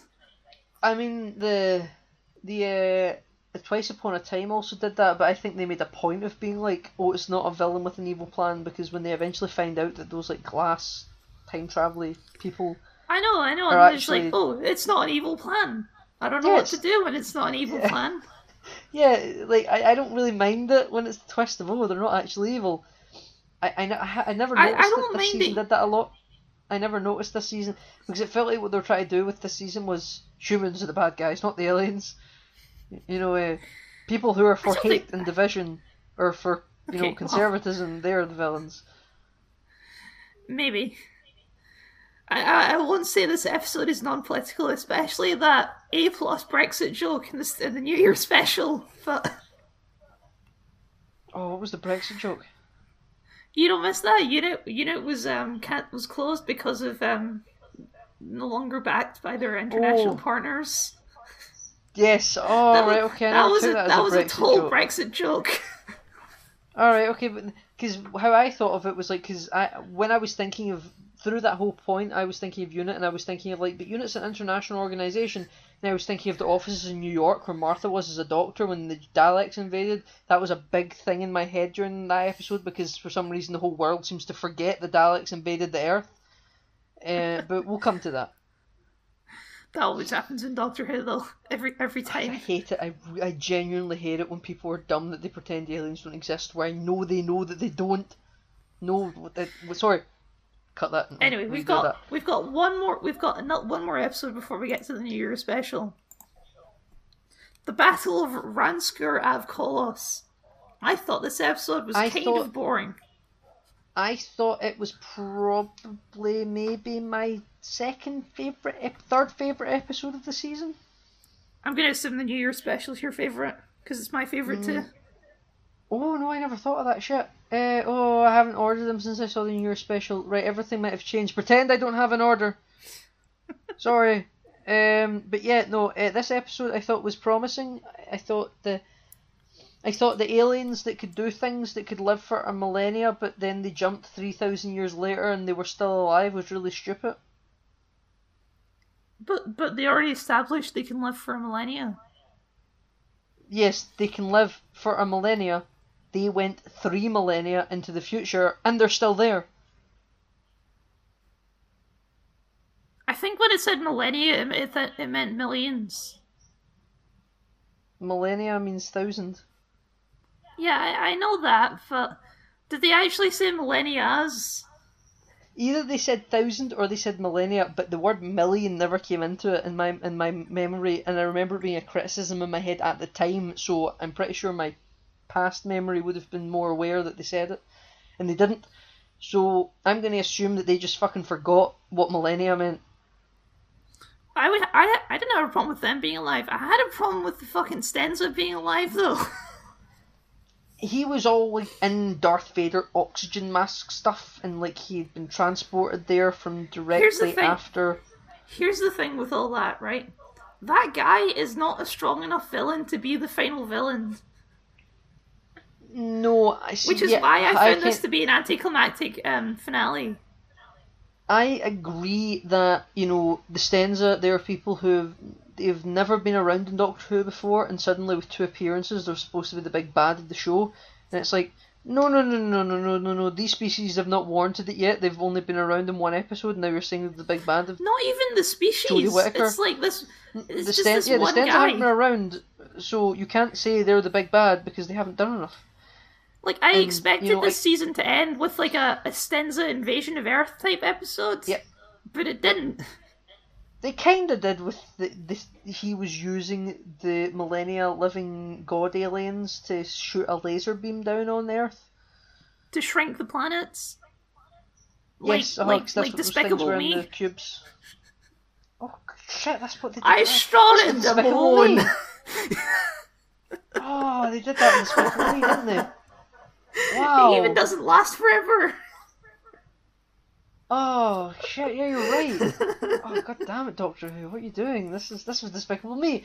There was there was even minions. Oh, yep. God damn it. Um. Okay. Well, this has definitely affected my order. I thought Mark Addy, uh, King Robert Baratheon.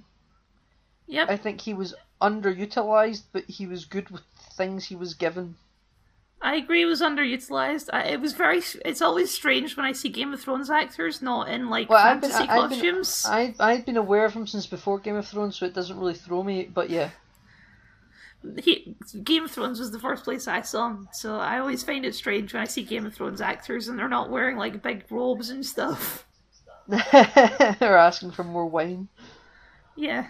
But But Yeah, yeah, I he was okay. He he wasn't used very much. I agree, but he he wasn't underused too badly. I think he still did enough. I don't think he was criminally underused. I just do think there was there was a bigger part for him, and they just didn't give him it. Um, I think that as as overall, I, I quite like the episode. I see the actor they have that plays uh, Tim Shaw or Kim Shaw, Uh-huh. whatever the, this the guy's name is. Tooth, I think he's a great actor. To, yeah, Toothface, the Predator guy, um, who was in the who was in the pilot of this season. He, he was. I thought he was really good. I really like him as an actor. I think he's really good at imposing like a threat. Like, see when he's, he's sitting on that thing and he looks really cool in that sit down pose he has, and he stands up and takes the mask off, and he starts talking and he's walking around. I think he's really threatening. Like, I think he is an opposing villain, but not for Jodie Whittaker. Like, I don't know how to justify it. Just not for Jodie Whittaker. Maybe for another Doctor, but not for Jodie Whittaker. And you could maybe say, oh, Well, say the that thing because is you know, that, she- like- she's a woman. So he's It's, it, it's more it's like- more so that she isn't scared of him in any way. She just sasses him the whole time. I, I, I, I, eh. I, I don't know how, how I really feel about it. I just think that he looks like the type I- of villain who you expect to have an actual fight with the Doctor, but you can't have a big, scary alien man in a in a what they would like to say is a kids' television show, completely beating up a woman. Well, the So- problem with that is he he has an insta kill move though, so he can't really fight anyone anyway. I, I just I wanted to I just he looked really physically imposing, and I wanted to see him do some do some stuff. I, I have to disagree with you. He got shot in the leg by? By a 60 year old man. Did, did he have a cape? He got shot in the leg by a 60 year old man and then he got shoved in tank. He was not an imposing villain. Who shot him? Bradley Walsh shot him. Oh, Graham shot him at the end. Sorry, If... That I was my favourite part of the episode. Was Bradley Walsh I saying, com- I'm gonna kill that guy. I completely forgot about that in this episode, Kel. Thank you for salvaging part of this episode. See Bradley Walsh having like this this through line of he's gonna kill him and he doesn't care what the doctor says, and like he mm-hmm. killed Grace and all that, and it was like a thing. I loved that. Mm-hmm. I really was like, okay, this is good. This is actual good character like motivation here. I can clearly see an A to B of why he's doing this. And the whole time I thought, there's actually a good chance he might do it because he's the older cast member. They might not want to keep him around for multiple seasons. I, I, I don't actually think Bradley Walsh is, is in it for the long run. Yeah, I know. Yeah, I thought I, I feel like if they want to thin down, if they ever point want to thin down this incarnation of the TARDIS crew, Bradley Walsh is first to go, despite him being the best character Yeah. in the show, in my opinion, right now. And I he's thought the oldest. either- He's, you know, he, he's also got a career outside of Doctor Who that's well established. Yeah. Everyone loves him in the UK and game shows and stuff. And you know, it's like I thought this could go two ways. Either either he changes his mind and he has a bonding moment with Ryan and he doesn't kill him, or if they want to thin down the TARDIS crew, he actually kills him and they resolve the issue with the alien and then the Doctor takes him back to Earth and says, "I'm not traveling with you anymore." And then him mm-hmm. and Ryan have like a break, have like a "I'll talk to you later," and they get in the TARDIS and they never see Bradley Walsh again. I, I really didn't know what was going to happen.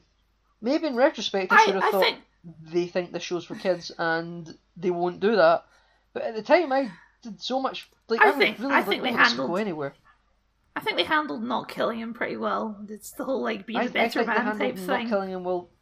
well as well. By the way, I should say that. I, I thought this. I thought it was great. I thought how they put him in the the, the, the, the, the place where they keep all the Winter Soldier people from Captain America: Civil War. it's the same. Oh my god, thing. you're right.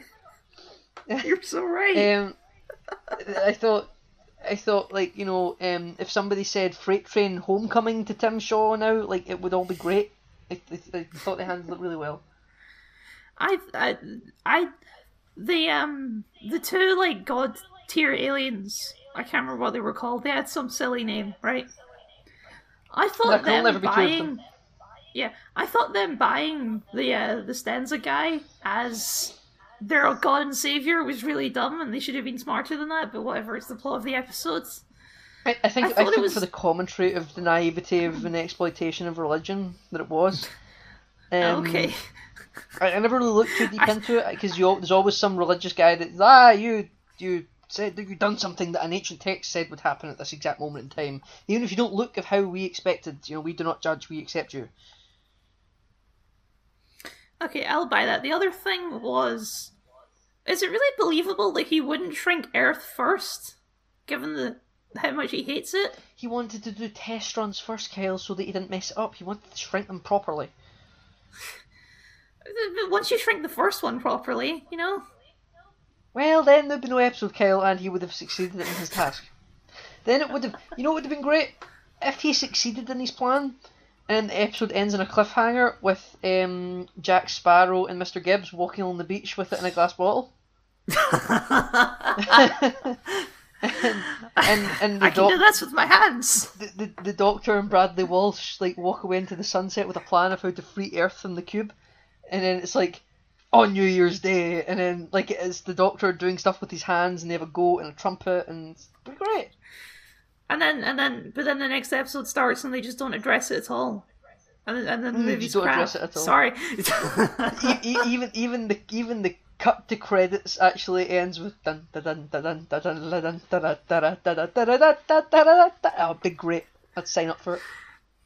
See, I would do that, but that would ruin the best episode of the season, the New Year special. True. It would. So let's talk about the New Year special. The New Year special. So I, you have to explain it. Like, can, can we start here by saying, right, we've already kind of let slip that we like it throughout this review, haven't we? Yes, I think so. Yes. Right, well, um, I should say that I, I enjoyed it, and I think that at first they slipped in, and I don't think they put a big enough emphasis on it, but they slipped in a nice bit of dialogue that explains why this Dalek is so much more versatile than any other Dalek we've ever seen before. Yeah, it's a, it's like a scout Dalek. It's a, it's a special scout ops Dalek. Dalek. Yes, so we've, we've never seen before. However, I think it's also bullshit that it can be cut up into three pieces. For and, and I know in the Peter Capaldi era they made a comment of how Daleks can never die; they just decay. And Dalek sewers are also just liquid Dalek or something. They did that with Missy and uh, Clara when they were on Skaro. Mm-hmm. And um, I get that fine, those three pieces you cut up into wee bits and pieces might not be dead, but the fact that it can all teleport back together again and stitch itself together again in a bag, like there's no issue, I don't really buy. I, I thought when this episode first started, I was worried I wasn't watching the right thing because it's like, is this some sort of historical documentary? Why is it a voiceover? I don't mind that. And they never ex- they never explain why it has voiceover though. I figured it would cut away and it would be like some sort of documentary playing on a TV, but it doesn't. What you call lazy exposition. I don't mind exposition dumps in TV show narration. I don't I don't really mind it, but I do think in this episode it was it was just lazy. But I I, I, I took it for what it was and I moved on. After that though, I I like this episode. I think it was a very interesting take on a Dalek episode. Yeah, uh, I think I said on Twitter. Um, I don't think I made a tweet about it, but I definitely tweeted it in reply to someone or two. Like I think a doctor who tweet about it. This is uh, the actual Dalek casing design. This is as a one-off. This is really really interesting, and I really enjoyed it. It's in in any case, it's still infinitely superior to the Power Ranger Daleks we got in 2010. Oh, I, I, I remember those. Those were brilliant. Yeah, look at those. Those they'll sell toys, won't they? Who thought that was a good idea? Like, let's make the Daleks less threatening. As as I've said to you, Kyle, the Steven Moffat reinvention of Doctor Who was made for not it wasn't made for these pur- for these primary purposes, but these were the big selling points of why he got the job. He said, "I will be able to increase your merchandising sales, and I will be able to crack America," and he did both. Because the Cybermen looked shit, they turned into plastic things that looked more similar to the toys, and the Daleks were pretty colours that looked better on toys. Uh, eh. You know, it what are you gonna do? Yeah, well, yeah. what are you gonna Anyway? I agree. I, I don't think we're going to see a return of this Dalek design. This was a one off. The Dalek built himself from scratch, and I thought I, I thought that you know how when like something Doctor Who does it where they're like the Dalek is speaking to a character and then you have the camera shot of like the eye stalk that you are the Dalek. Yeah, I thought this eye stalk camera was one of the coolest we've had in a while. it was pretty cool. Like it, it it was kind of static, like it was broken up a little bit. Also, when he spoke, you saw that red light coming from behind the dome. I really liked that as well. I really enjoyed that. It, it was a little bit off-putting that it looked skinnier than usual. Uh, I understood why. Like, I get it. That's why I mean it's nice Yeah, to that- off. But uh, it- yeah, it was- so strange. Um, I think this episode is great, but it has the one problem of it's a Dalek, and the Dalek is superior to every other villain we've had in this entire season. Yes, And it's uh-huh, not just it because Daleks are inherently better. It is. It is a well-written Dalek episode. Some Dalek episodes are badly written. This is a well-written Dalek episode. Some Dalek episodes are absolutely crap. Like Into the Dalek, I thought, man, that's a. Yeah, Oh. it's it's dumb. Most of the stuff Capaldi did with the Daleks was pretty dumb, but Yes, definitely. Not everything, but you most. are a good Dalek. What does that mean? What does it mean? like um for instance um with this Dalek episode see I think they've also changed the sound design for what it sounds like when it's exterminating something and it it's, Slightly. it I think that- sounded and looked brutal and I don't think it's looked this brutal since 2005 when they first did the reinvention of what it looks like when they exterminate someone that scene where the Dalek is taking on the entire British army is it's not amazing. the entire British Army I know there's been budget cuts Kyle No. Jesus And you know what I mean, though. It's like an it's like a whole platoon, Yeah, and uh, it it's just like a- immediately kills them like- all. And you're like, holy shit! I forgot. multiple whenever there's- of soldiers Whenever there's an army of Daleks, they look less threatening when there's only one Dalek. Yes, however, I should say, we've seen episodes, and I'm sure we have, where like a tank or an RPG will blow a Dalek wide open, and I'm just surprised none of these soldiers thought maybe maybe we fire a rocket at it, see what it does. No, okay.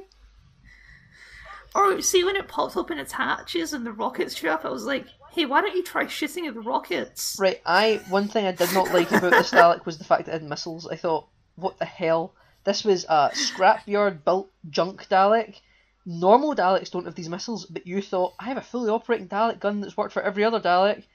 Why don't I have missiles under my Dalek bumps? I, th- I thought it was. I thought the missiles were absolutely ridiculous. I know. We've, I'm pretty sure we've seen this as well, where the Dalek laser can also cause those levels of explosions, but they thought no missiles. Yeah.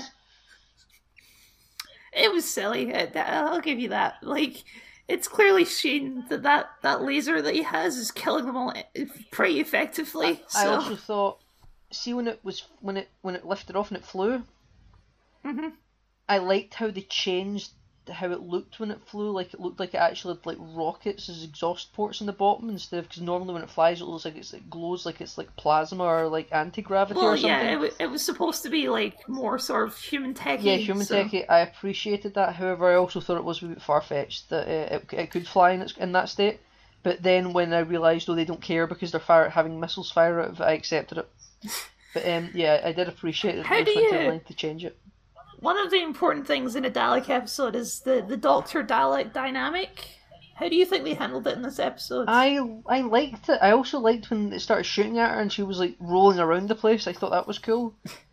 Like you know, like she was dodging the bullets instead of the Dalek just having shit aim. In this episode, the Dalek They- did not have shit aim. The Doctor was just No. very good at dodging them. Where too many times in the past, the Doctor has actually been completely it's just running straight. Yeah, and it's just the Dalek just as bad aim. You know. I, I, I, I did the thing in Doctor Who, which I always gives me a smile every time, where the Doctor says, "I'm the Doctor," and the Dalek backs away a little Yeah, bit. uh, I, I love yeah, it every time yeah, that I- I completely agree. It does not get old when the Dalek is threatened by the fact it's the Doctor, you know. So it would make sense, The special, it's the first encounter, that that, doc- that Dalek will not be familiar with this incarnation. Yeah, And it's like a special. It did it prime with um, I think it was with Cult of Skaro with David Tennant, yeah. and they all freaked out. I thought that was great, great. I just, it's a, it's a, it's a gimmick that never gets Never old. gets the old. Daleks freaking out when it's the Doctor. It totally should get old, but no, I, it doesn't. I agree, it should get old, but it's just the idea that there are these killer robots and you see them back up a little bit, and you're like, oh shit. Yeah, oh shit, they're scared, and especially because you know they're scared that it'll make them a little bit more dangerous. You're like, Yeah. oh, this, this, this is good storytelling. This, this is gonna kick them off, you know. Um, but yeah, I loved how they handled the Daleks and the Doctor. I, I think now because you mentioned this is your favorite episode of the season, I hadn't Yes. I hadn't considered it in my ranking when I was thinking about it because just when I watched, it, I just kind of took it as a separate thing. But no, you're completely right. I think this probably was my favorite episode. They, they used the that they used the Doctor great. They used Jodie Whittaker amazingly.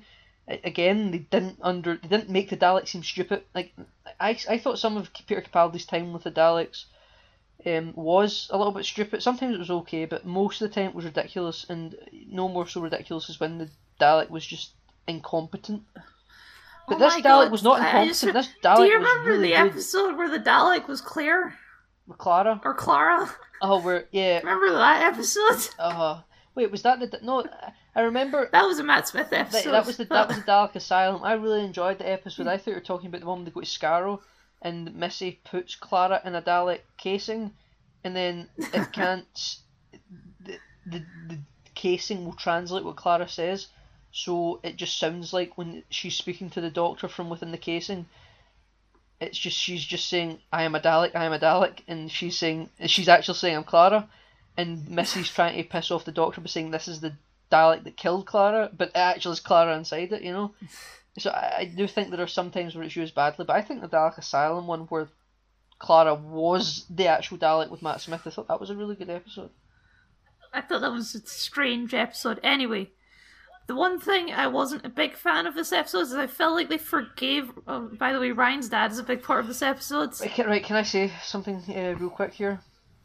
I know I mentioned earlier that this has like been a thing that's been like a through line of the season of building up Ryan's relationship with things like abandonment and how his dad wasn't there, and his dad finally shows up in this episode.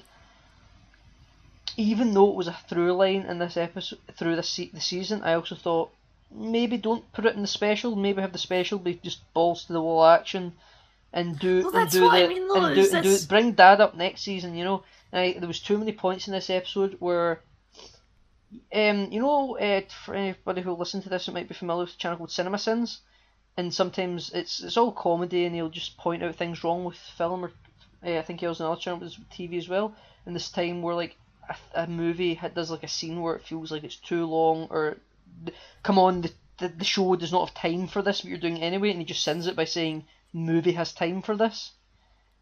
Every scene with Ryan, not every scene, sorry, most scenes with Ryan's dad, I was thinking, Doctor Who has time for this. Why are we doing this? There is a Dalek on the run. Sort that first. Uh, Okay, I'll kind of agree. I, I, I think it's it goes to the point that this episode, this this special, isn't really a special. It's just the season finale in a very strange sort of You way. are. You're. You mean you're correct because I, I, I'm sure they filmed this in tandem with the rest. Maybe they took a couple of weeks break. I don't know, but um, I I think this was. I think this probably was supposed to be because remember this is a shorter season as well. I think uh, this was probably supposed to be the finale, and then they thought we'll make it a New Year's Day special. That'll be good for ratings, and it's not coming back in 2019 anyway. So Yeah, that's kind of a shame. But you know, yeah. but my main issue with the whole Ryan's dad subplot was I felt like they forgave him too easily. Definitely forgave him too easily. Definitely. Like, I, like I, I know he said he's trying now, but you know, that doesn't mean much. You have to actually do it for a while quite- before quite- you get quite- the credit. I quite liked. It was actually watching. it, I actually felt quite awkward, but I still I appreciate that they did it. Where like, he goes to shake the doctor's hand, and then she basically accuses him of being a shit dad. Oh, I thought that was great. Yeah. Right. No, it was good, and I, looking back on it, I definitely think it was good, and I appreciate that they did it. But at the time when watching it, I was like, oh, I feel really awkward watching this. Oh, you know, and I don't know why. I think that was the point, though. It's like no one else is saying it. The doctor's like, I don't give a fuck. I'll yeah, I know, it. but it was it felt like something you would get in like a soap opera, like EastEnders or Coronation Street. Like when it was him, it should have went do do do do do do do do, and it's like is Doctor Who. Go back to the Dalek, please. That's attached onto someone's back. It, I didn't mind that. It, should, I need. When, I actually will go back to speaking about the Dalek. Actually, see when it was like a big a squid on a wall. Mm-hmm. I thought that was a really scary visual. Yeah. Like, See I- when and she goes and touches it, it's like, why are you going to touch it? Why Why, would you do tou- that? Yeah, uh Like, and see when it went back and it was gone, I was immediately suspicious that it had corrupted her in some way.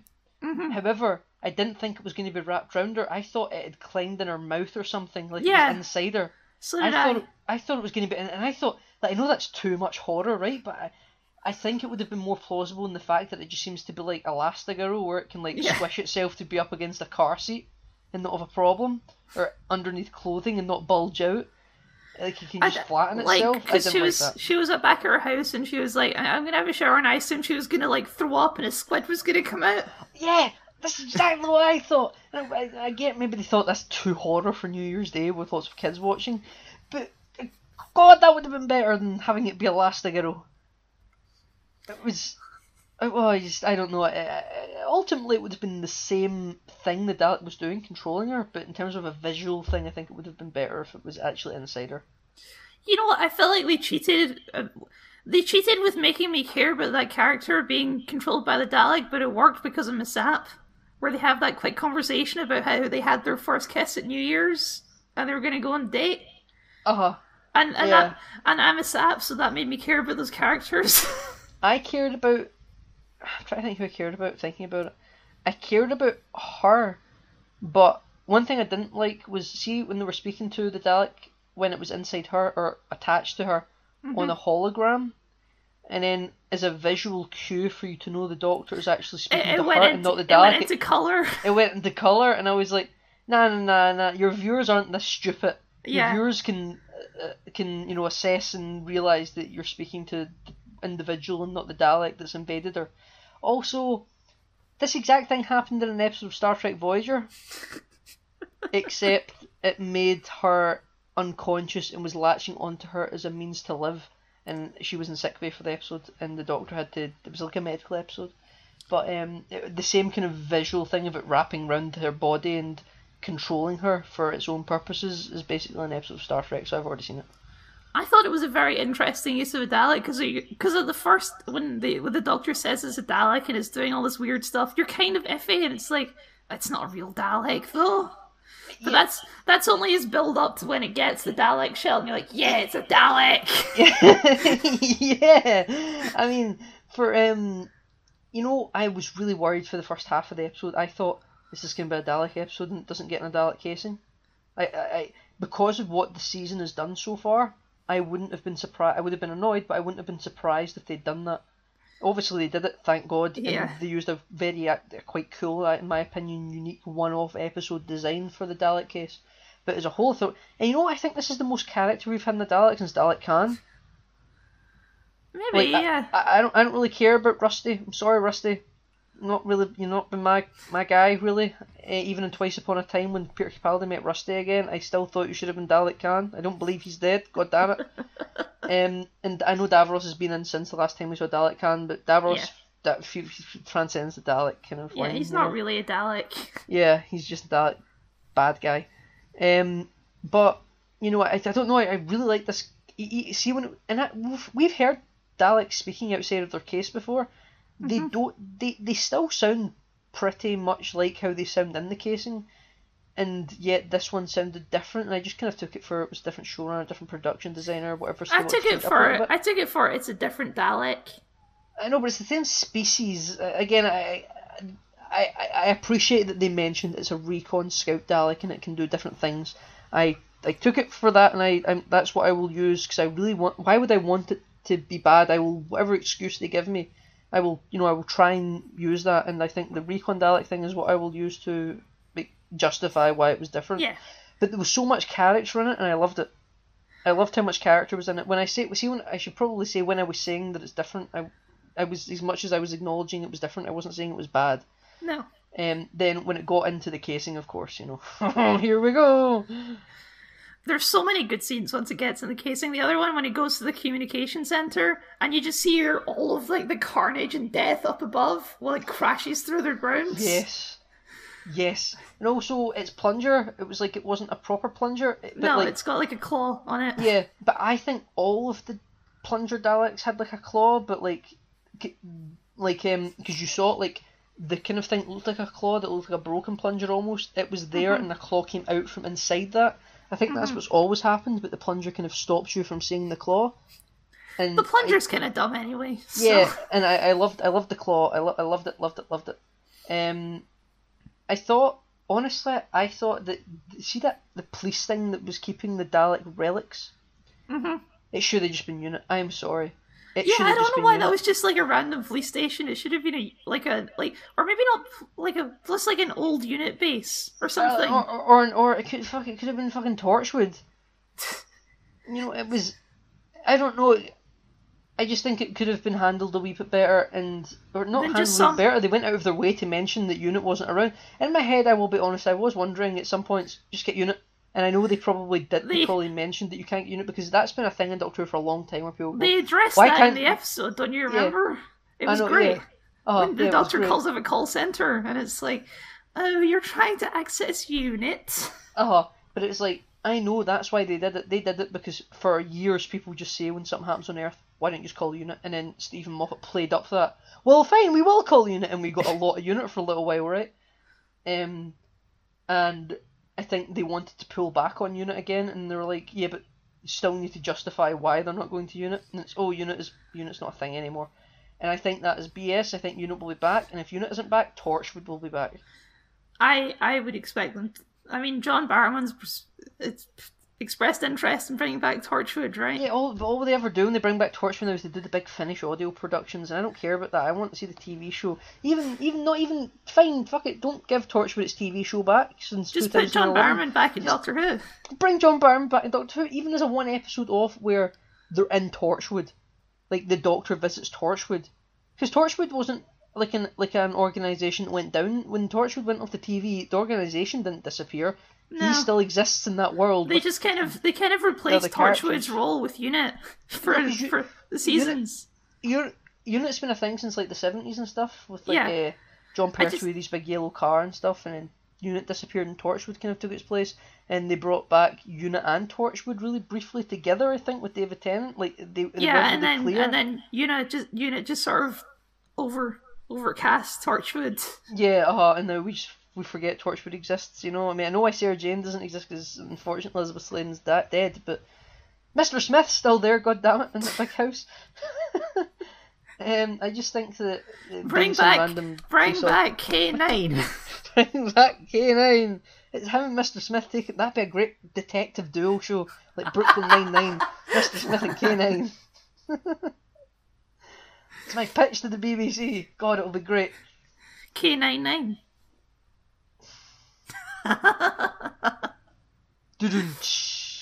Okay, I have a question.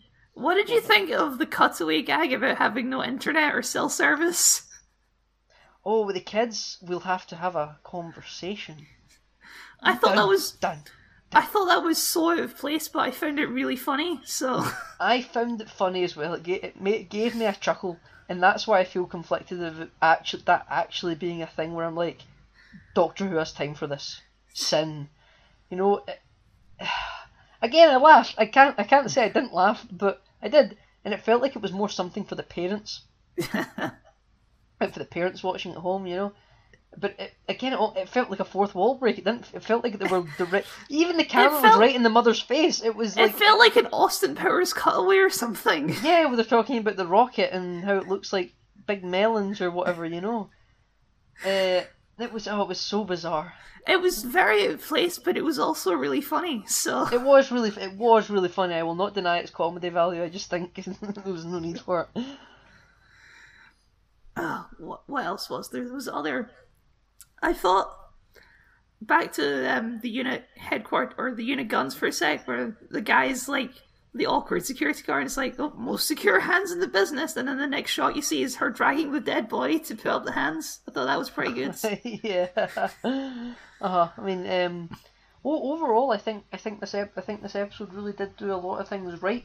I think if they see, I get what they want to do with the first season. They didn't want it to be thing you know, thing you know, thing you know. I, I appreciate Mm-hmm. that, but I also think New Who since two thousand and five has been a lot of thing you know, but also new things that have become iconic in themselves, like the Slitheen, the Ood, or even the Weeping Angels. You know. God, has Um, there been a Slitheen episode since Christopher Eccleston? I know they were in Sarah Jane Adventures, but No, I, I, no. I think they've cameoed in places in like in the background. they were in. like- I think there was one in that bar with John Barrowman. Yes, oh, at the end of David Tennant. Oh, Yeah. that's exactly what I was thinking. Where he sees the guy who survived the Titanic with with uh, Keira Knightley, with uh, Kylie Minogue. Uh-huh. Um, yes, oh, I think there was one there, and I think they've kind of cameoed in the background and things like that in the past. But I think since uh, Sarah Jane and Christopher Eccleston, they've not came back in the closest. It would be great to was, do another Slitheen episode. was the Abzorbaloff. Yeah, Like I know um, this, I know this is leading have like a really dumb design looking back at it now, but there's still like a Slo- the Slitheen are great. You're crazy, man. no. They have these weird baby faces though. Nah, they're great. They're really horrifying. I still think the Slitheen are horrifying creatures, especially when they kind of CG'd them a little bit when they're running about. 10 oh my god, Street when they were they're running, they running ten Downing Street. Yeah, that was pretty Like- scary. like werewolves. Yeah. It, it was it was quite scary, and they've got those big claws, and they're, like I think the Slitheen are really creepy. You know. Anyway, we're we're off topic here. Sorry, the Slitheen are great. Bring them back. Uh, but I think that Doctor Who will need to bring back a lot more thing. You know, like I want to see her go up against the I- Sontarans or the Cybermen. I think that'll be once we get to season twelve. I think we're going to see more things things we know. things we I know. think that'll be Two things I don't want to see for a little while, and it's unfortunate.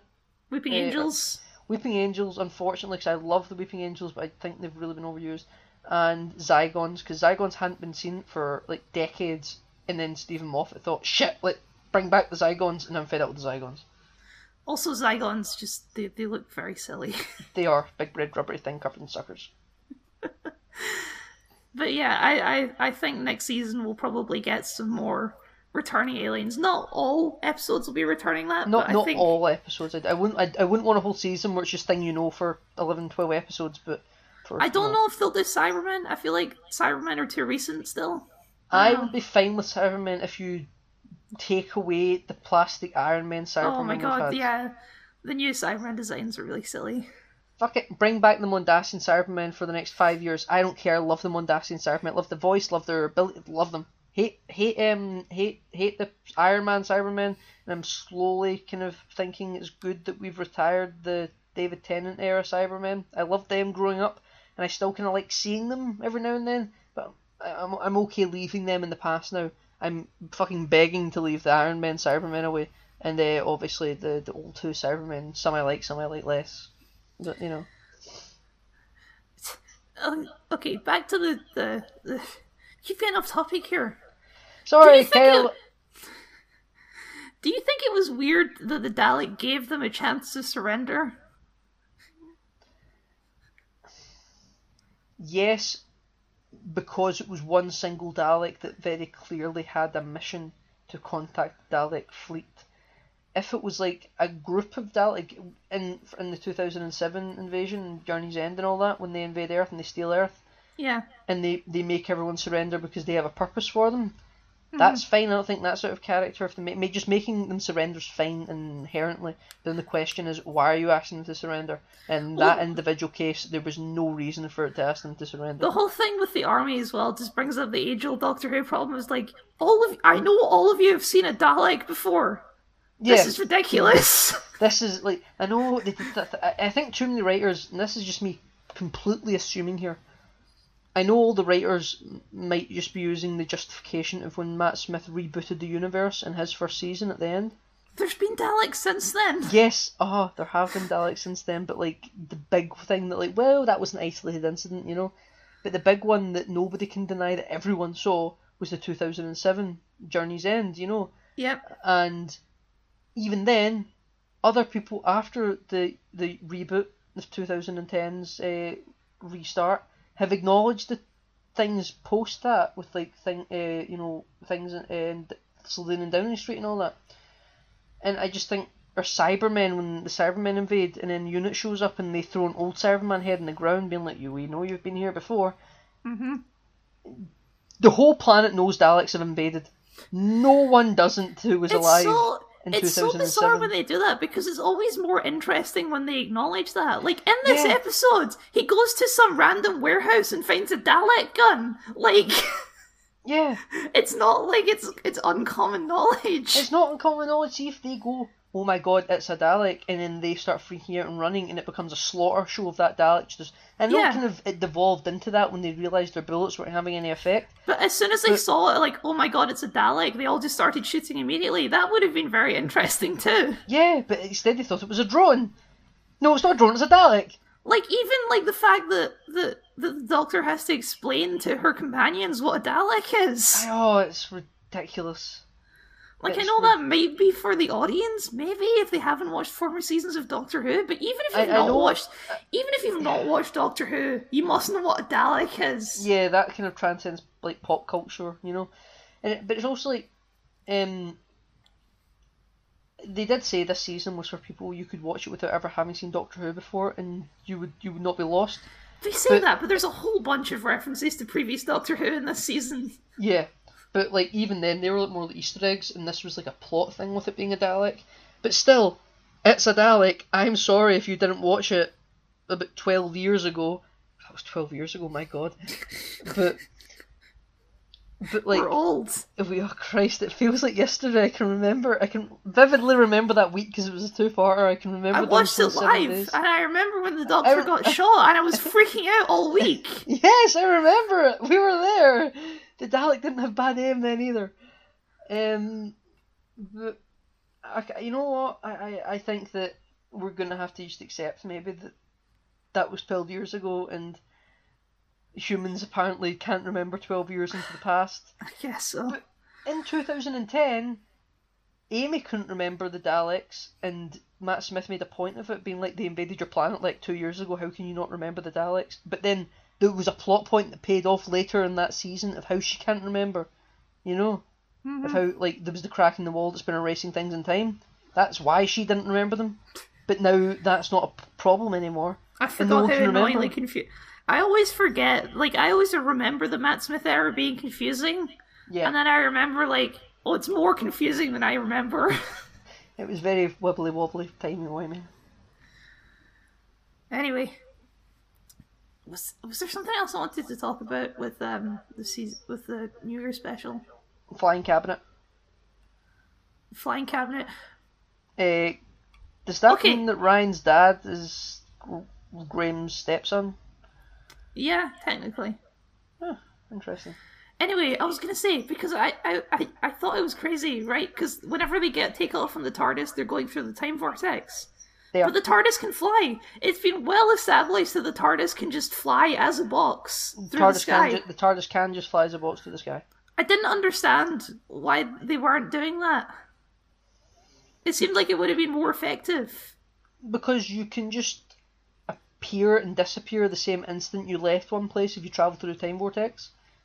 You can just fly and not go through time at all. Like that that is with that is within your ability to just purely go through space, which is what the TARDIS flying is doing. But it can also go through the time vortex and arrive somewhere the same instance that it left another place, you know? That's going It through time. It doesn't seem like it's doing that though, because it, the, Dalek has time to build itself a shell. Yeah, that that, that that's you get. That's the issues you get with writing in Doctor Who. It's a big shame. Um, where they forget they forget the TARDIS can arrive somewhere the second it leaves another place, and I guess they just wanted because I mean imagine the TARDIS did arrive before it was finished making its shell, and Well, obviously it's not going to arrive before it finishes. I'm just, I'm pointing out. I thought it was weird that you never see the TARDIS just fly in the sky. You know, it's because it's always looked a little bit dodgy CG wise. it does. It does always look kind of silly, like um the first um Matt Smith episode where he's like hanging off the edge of it. Yep. Or, or in my opinion, with the Runaway Bride with the first episode of Catherine Tate and Oh, and it's flying next to the yeah. And you don't remember that apparently. I, I remember it now that you brought it up. I don't remember. I still don't remember the evil the evil people though. The, pilot evil- fish pretending are Santa Clauses with metal faces and flamethrower trombones. Yeah, I don't remember that. Just look it up after we're finished recording. You'll be like, oh my god, I remember them. They were so stupid. It was pretty Okay. terrifying. Think I think I think that's it. I think we've said our piece. Overall, I think it was a very good season. Overall, I think it was a very mixed season with some very good, good, good bits like the New Year special, but with some very big low parts that aren't Doctor Who related, in my opinion. Where does Jodie Whittaker rank? Because that's that's the other big important question: is oh. Jodie Whittaker as the Doctor? Eh, where does she Where does she rank on your scale? She's still better than Colin Baker. Oh, you're going classic Who? I'm just talking about all doctors. She's still better than Colin Baker, and maybe better. Hell, I have a soft spot for Sylvester McCoy. Is is like a. It's just like a oh you, oh you. It isn't your fault that your time as a doctor was so bad. It was just a whole bunch of things where Colin Baker was just a shit show. Um. So I don't I don't know I, I she's and, and if you're just wanting to write new Who Yeah, I still think she's my least favorite. really, I would put her third behind David Tennant and Chris Eccleston. Hmm, interesting. I think she's my least favourite. I think. Hmm. Oh god. Capaldi's my least favorite. I, Right, I did right. not like what they did with Capaldi as the Doctor. I think Capaldi, a bit like Sylvester McCoy, though I hate to utter them in the same sentences because I think Capaldi's infinitely superior. Um, I think Peter Capaldi suffered from bad from bad um, production issues, but I think him as acting in the role was just amazing. Like with the Zygon invasion, the Zygon inversion, and they've all got their hands on like the, the buttons that will kill people, and he just like running around talking about how he's been in wars and just everything's so dramatic. He's almost crying, shouting. I th- I think Peter Capaldi was a obtusely good actor to portray the role of the Doctor. I just think he was giving a lot of shoddy writing, which is all Steven Moffat's fault. well, I- I'm um, not saying he's a bad actor. I'm just saying I don't like what they did in general with the Doctor while he was portraying him. I loved what they did with the Doctor while he was portraying him. I just didn't like a lot of the stories that they gave the show that week. You know, um, I th- I think he's probably my favourite with David Tennant, then Christopher Eccleston, then Matt Smith, then Jodie Whittaker. But you don't think she's bad. You just she's your least favorite. Yes, but however, I also still struggle to see. I see element like unlike at the start of the season, over the course of because I, I started this thought at the beginning of this review, and I don't think I quite summed it up. At the start of this review, I kind of said that I, I as the course of the season, I started to begin to see elements of the Doctor, but I never quite felt like she was ever the Doctor. I do feel in this New Year's special, I was very much watching the Doctor, which was good. Maybe it's just a case of not interacting with any other Doctor Who things then.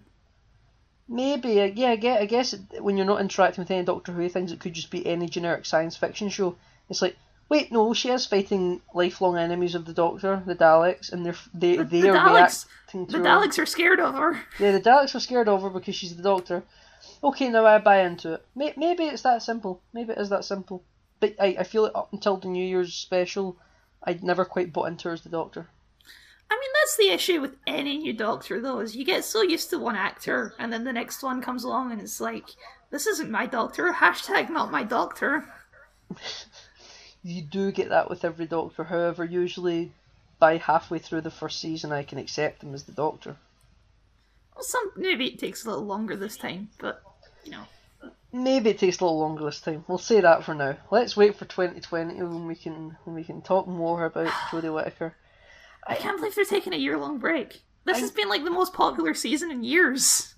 I know the, why they took a year break in 2016, I think it was. So that, and they had like a shitty Christmas special, so that they could um give Peter Capaldi a good final season, and they could also start work on who would be replacing him and get a new showrunner in place. Mhm. For the life of me, I do not know why they're taking a break for 2019. And It you can't you can't make- say maybe we'll get a Christmas special because we've just had a New Year's special in 2019. Yeah. And I think that's what they'll say. Well, that that was your 2019 Doctor Who. We got it out of the way at the start, you know. And part of me thinks, are they getting a new showrunner already? Not for 2020 but for 2021, or are they refixing the show because Jodie Whittaker wants out because it was just so visceral? Like I don't the, think the so. I, from my understanding, she seems to enjoy being the Doctor. I don't know. Um, she's not going to say it's awful. She's still at the job. That was that's from a career perspective. That would that would not go down well. You're talking shit about the show that people currently think you're inhabiting. That's just asking for the show to fail. Even the chief actor doesn't like being involved just, in the show. I, I've, like got, even, I've got a feeling even, she, she's she's leaving. I, I think she's doing one more season. She's away. She's two season Doctor. I'm not even sure Chris Chibnall will stick around. Though I quite like the production people he's hired. I think I, I think if, if she wants it, I don't know if BBC will let her. Like I said, this season has been very popular in Doctor Who t- terms. Nah, I, th- I think because that will be part of the contract you sign before you start usually, and most Doctors have stuck around for three years. David Tennant did three seasons, but technically four years. So did Peter Capaldi. Um, Eccleston did one. Uh, Smith did three. I think um, Jodie Whittaker is going to be a two-season Doctor. I, I think that she's. I think she, she took a lot of shit, whether it be warranted or not.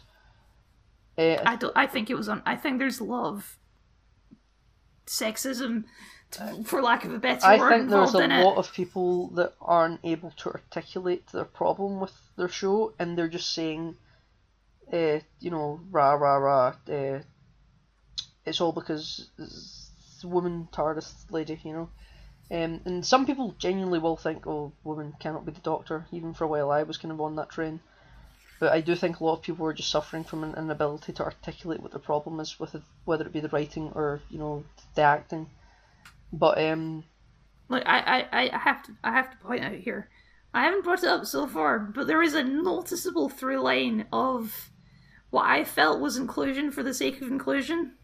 I don't know. I'm assuming you picked up on this too, but every episode it's like this character is gay, this character is blah, and it doesn't amount to anything. It feels like it's just there for the sake of it. Yeah, and that's, Did you feel that? That's not how you make good TV.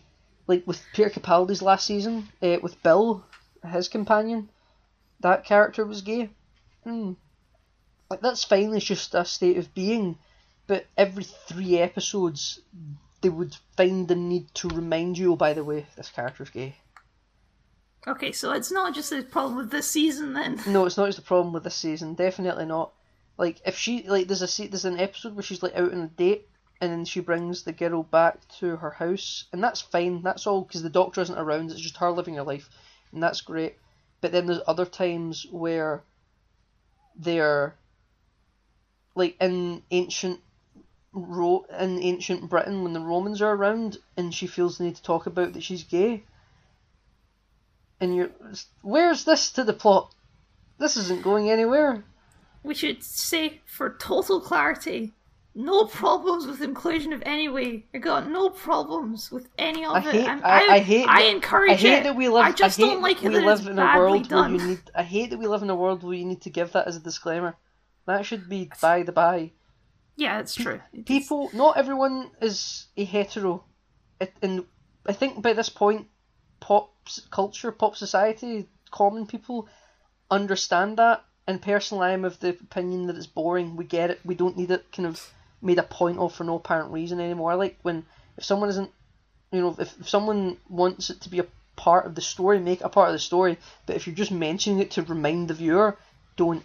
You're not helping See, anyone. I, I feel because on the one hand, you get the the common argument to that, which is like, oh, it doesn't bother you when it's straight inclusion for no reason, which I kind I kind of understand it, but it felt like, and I, and I hate to say this, but like the majority of people are still binary, you know. But so it's more often. There's, there's a reason heterosexuality is called straight. It's because it's it's the norm. It's it's what was seen as I hate, I'm I'm trying to apply old terminology, not terminology that would be applied today, but it's it's straight. It's like when people talk about going straight if they're a criminal and they want to they want to be legitimate, if you like. That that's the normal way of how people conduct themselves. When people talk about oh they're just straight for the sake of being straight, no they're not. If people in Doctor Who, for instance, because we're talking this is a Doctor Who show and we're getting political Um, Well, I think it's fair, specifically this season, given the amount of political rhetoric around it. yes, well, I think we ha- we couldn't go the whole episode without addressing it at some point. We couldn't. I wish we could live in a world where we can, but you know that's by the by. Um, it's like people just people. The majority of people are straight. I'm pretty comfortable in making that assessment. If I'm wrong, I'm wrong. Oh, don't shout at me. Um, and most in the writing, like for instance, Gray uh, Ryan in the show, they make no comment on his sexual persuasion, as far as I'm aware. no, I don't think so. I'm assuming he is straight. Now you can assume that he's gay. It's your your thing completely. I'm assuming that he's straight, but even The if point he- is, it doesn't matter. the point is it the point is it doesn't matter. Thank you, Kev. You finished that sentence for me. And people would say, well, that's just being straight for the sake of being straight. No, it isn't. It doesn't matter. He's just a character. His sexuality doesn't come into it. And then people say, yeah, but how do you get more uh, LGBT representation in in your shows? The only way you can do that is by mentioning their sexuality. Yeah, okay. well, Unfortunately, it- we live in a world you where could actually sexual- just show it. I mean, as opposed to just having dialogue where this woman, uh, it was in Arachnids of UK. It was like um, fake Trump's assistant or whatever, and it's like I have to go home to my wife or whatever, and it's just in there for the sake of like. no, I don't. I don't mind that. I don't mind that because that's just her saying I need to go back to my family, and that just okay, she's gay, whatever. Ha- that that's fine. I don't mind that. but that's it's like No, because see when people that's her entire character though, because after that she dies. It's like No, it's just no, but it, yeah, but it's just wife. It's just a placeholder saying to go back to my family. Oh, okay, she's gay. Who cares? That's my my whole point. Is who cares really? For instance, when people talk. This is what I was going to say. When people talk about they want to have representation of um, sexuality in a show, but sexuality is not inherently something that is always brought into a show. Again, with the Ryan character, he can at this point in the show's in the, that character's existence in the show, it is doesn't matter what sexuality is because it doesn't matter to the story. And people talk about well, how can we make sexual representation in the show? Well, the only way you can do that is by going out of your way to mention their sexuality or to showcase their sexuality. But unless doing that will contribute towards the sh- the plot of the show, there's no point in doing it. So there's no representation just for the sake of representation. If you're going to do that, have a point to it, you know. And when that Trump, who isn't Trump assistant, I'm going home to my wife, that's fine because that's just that was just a slip comment to say I need to get back to my family. The fact that it's the fact that she's gay doesn't matter. You know, I, I don't mind that. But it's when I they go out of their way to keep mentioning it without it actually ever contributing. That's See, that's the stuff that stands out to me more. Is that's the stuff to me that feels like inclusion for the sake of inclusion. nah, it's like the little lines that don't contribute at all to the plot. They're just there to say like, "Hey, this character's gay. We're not going to show you or anything that she's gay." But I think if We're just go gonna say if- it in a you go out of dialogue the way- line. if you go out of your way to show that they're gay, why are you doing that? Why are you dedicating screen time to that? It's not really going to go anywhere, is it? Do, does, does does the show hit the episode have time for that? Like again, I go back to Bill and Peter Capaldi's last episode when she is living her life and the doctor isn't around, and the doctor will again show up. She's she's on a date with a girl. Even in the pilot episode of season ten, the first the season premiere, um, she's speaking to a girl and something happens to the girl, but it's like there's clearly a thing between each other. Then she comes back at the end of the season and they have like a kiss and stuff, and it's like there was there was a relationship building there. I should say for anyone who's watched Peter Capaldi's last season, the fact she shows up at the end is complete bullshit. Doesn't make any sense. But um, but like that it didn't feel like forced at all. And then again at one point mid season where she's in a date with a girl, uh, living just living her life because the doctor isn't necessarily at this point. The doctor's doing stuff with the monks, and then the doctor brings the pope to her house when she's on a date with this girl, and like that's just that's fine. That's just inclusion, but uh, they're not making a point of it. It's just okay. She's gay. She's living her life. But see when in other episodes with the exact same character, where they just happen to keep needing to remind you that she's gay, for for no reason, isn't the plot isn't being affected by it. Maybe if you were to mention it like a in like a deeply Christian state in America in the fifties, you know, maybe mentioning that will help fluctuate the plot because no, now you've got the homophobic religious people trying to chase you. Like, okay, that you're contributing towards the plot for mentioning that, but see when you're just doing it and okay, the plot is just moving along like nothing ever happened. That's when you're wasting your time. I don't understand what we're disagreeing about here. I We're feel not- like you should agree with me. We're not disagreeing, but the, the but the specific wife comment is like the wife was just a placeholder for okay, we need to care about this character because they have a family. The fact that the family is someone of the same sex doesn't matter. That's immaterial. I'm fine with that. It's just when you're mentioning it and then the plot isn't being affected. The effect of her saying I need to go to my family is that okay, well now she has people out there that care about her who are never going to see her again. It's just like I know I I am I am pro inclusion. I know it sounds like I'm being negative. The fact here. that we I live in a world that needs to be mentioned is really cynical. it's just even I noticed that this episode was it almost felt like it was designed in some cases to annoy the people who were annoyed that the doctor is a woman. Like you had the episode with a pregnant man, you had the episode about Rosa Parks, you had all these you had an episode set in the Punjab. All these episodes annoy like they were specifically designed to annoy bigoted people. Do I you know don't what. I mean? If you want to know bigoted people, I would say the New Year's special would have done that with her uh, queer flag scarf. that just, I just took that as a rainbow scarf. Like um Oh yeah, you think that was a coincidence that it was a rainbow scarf? Tom Baker had a multicolored scarf, but it certainly wasn't the. I assumed it was a reference to Tom Baker. No, no, no, no, no, no, no, no, no, no. And we had a multicolored scarf that was. Eh, I never, you know, I, I know that's something he's attributed with, but eh. But this scarf was very particularly pride flag. Even the posters with her wearing it, it's very clear what it's supposed to be, you know. I, I didn't take it as that, but I, I sure. completely took it as that. There's, there's no problem with it, but I completely fucking took it as that, you know. It's because they're shipping the Doctor and Yaz, and you know it, and you can't admit it. Of course, yeah. The Doctor is a strict Christian male soldier, right, Kyle? he he he rode he rode with, with the with the deep south churches back in the day. Remember what know, Bartner like- said, or the, the first Doctor said to Bill in Twice Upon a Time with the glass people? He was an old bigoted man smacking young girls in the bottom. Let's end with this this this Yaz shipping thing again, because there's another scene Oh, God. which I, I, I totally thought was shipping bait. Oh God! Do we, when Which you is go an- back to this, it was so stupid. it's it an was ep- a meme. it's an episode ten where the doctor says go and help them and she's like no i'm i'm with you always doctor and it's like is that like a is that like a, a an actual like teasing the shepherds moment it felt like a teasing the shepherds moment See when I just me see when I talk about sometimes with shows where they have memes, where they, or they try to insert memes, and sometimes it lifts off, and a lot of time it fails. I think I never took it as that, and I don't think anyone took it as that because that would have been an instance of something if they were trying to do it deliberately, it failed flat. Because I don't think anyone saw it like that.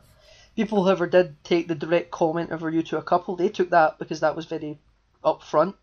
That was I don't know. I don't know if you're if you're in enough with the shipping communities. You need to go on Tumblr more to find that stuff out. I will admit I'm not pure in on that community, but I would say that it's like it, it was kick-started off with the with the direct comment on it earlier in the season.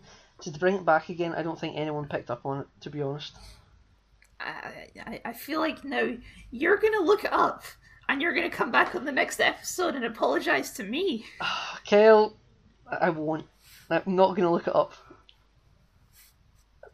It's, you you still owe me an apology for I can't remember what. For the Yeah, doors not being on the side of the TARDIS door from the inside. I had a I had a thing about the TARDIS doors in my notes, and that's I feel like I read on the front of the TARDIS that it says pull to open, but it's a push door. You push the door inwards. You do push the door inwards. So why does why does it say pull to open on the TARDIS? I I feel like it sounds like a Maybe it sounds like I'm Maybe it's It so, sounds like maybe I'm it's- making that maybe up, it's so but- random people can't break in. Did you? It was in the episode ten where the Doctor set points to the TARDIS and says like emergency response, and it's like, have they ever actually acknowledged that it's a police box and that does police things? Plenty. Quite literally just- plenty. They've acknowledged that for 50 years of Doctor Who. They've acknowledged that it's a police box and it does police things. No, it just it it, it seemed like odd to specifically draw attention to the words on the TARDIS though. Uh, well, I don't think they've directly ever referred to the plaque before. I will admit I don't think they've specifically referred to the plaque before, but they've referred to the police box and its supposed functions. One thing I don't think. Jodie Whittaker has done this season, she's not snapped her fingers and the doors have not opened. She still doesn't have a key. We never established that she got a new key, did we? The fucking video that announces Jodie Whittaker as the Doctor, she has a key, electrocutes into her hand like Palpatine dropped it in her face. Yeah, but you can't count that as canon, though. Fucking canon. Nah, um, They they established in this in episode two. It's like I lost my keys, and the TARDIS just opens anyway. did they? I can't remember. Yeah, She's she, got- she's standing in front of the door. She's like, I lost my keys, Oh, and then the TARDIS opens eh, anyway. Oh, right, okay, sorry, episode 2. Uh, she's got sunglasses that either belong to Aretha Franklin or uh, some ancient Roman guy. hmm Uh, she fucking doesn't have them in her pocket because she just got these clothes on.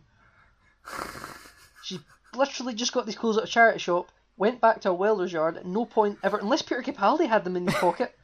Peter Capaldi have them in his pocket? That's the head isn't it? Peter Capaldi's been carrying those sunglasses for years. He's been carrying them in his pocket for years with the Cybermen and. well, here's what I'm wondering now: Is the next Doctor going to regenerate wearing ladies' underwear?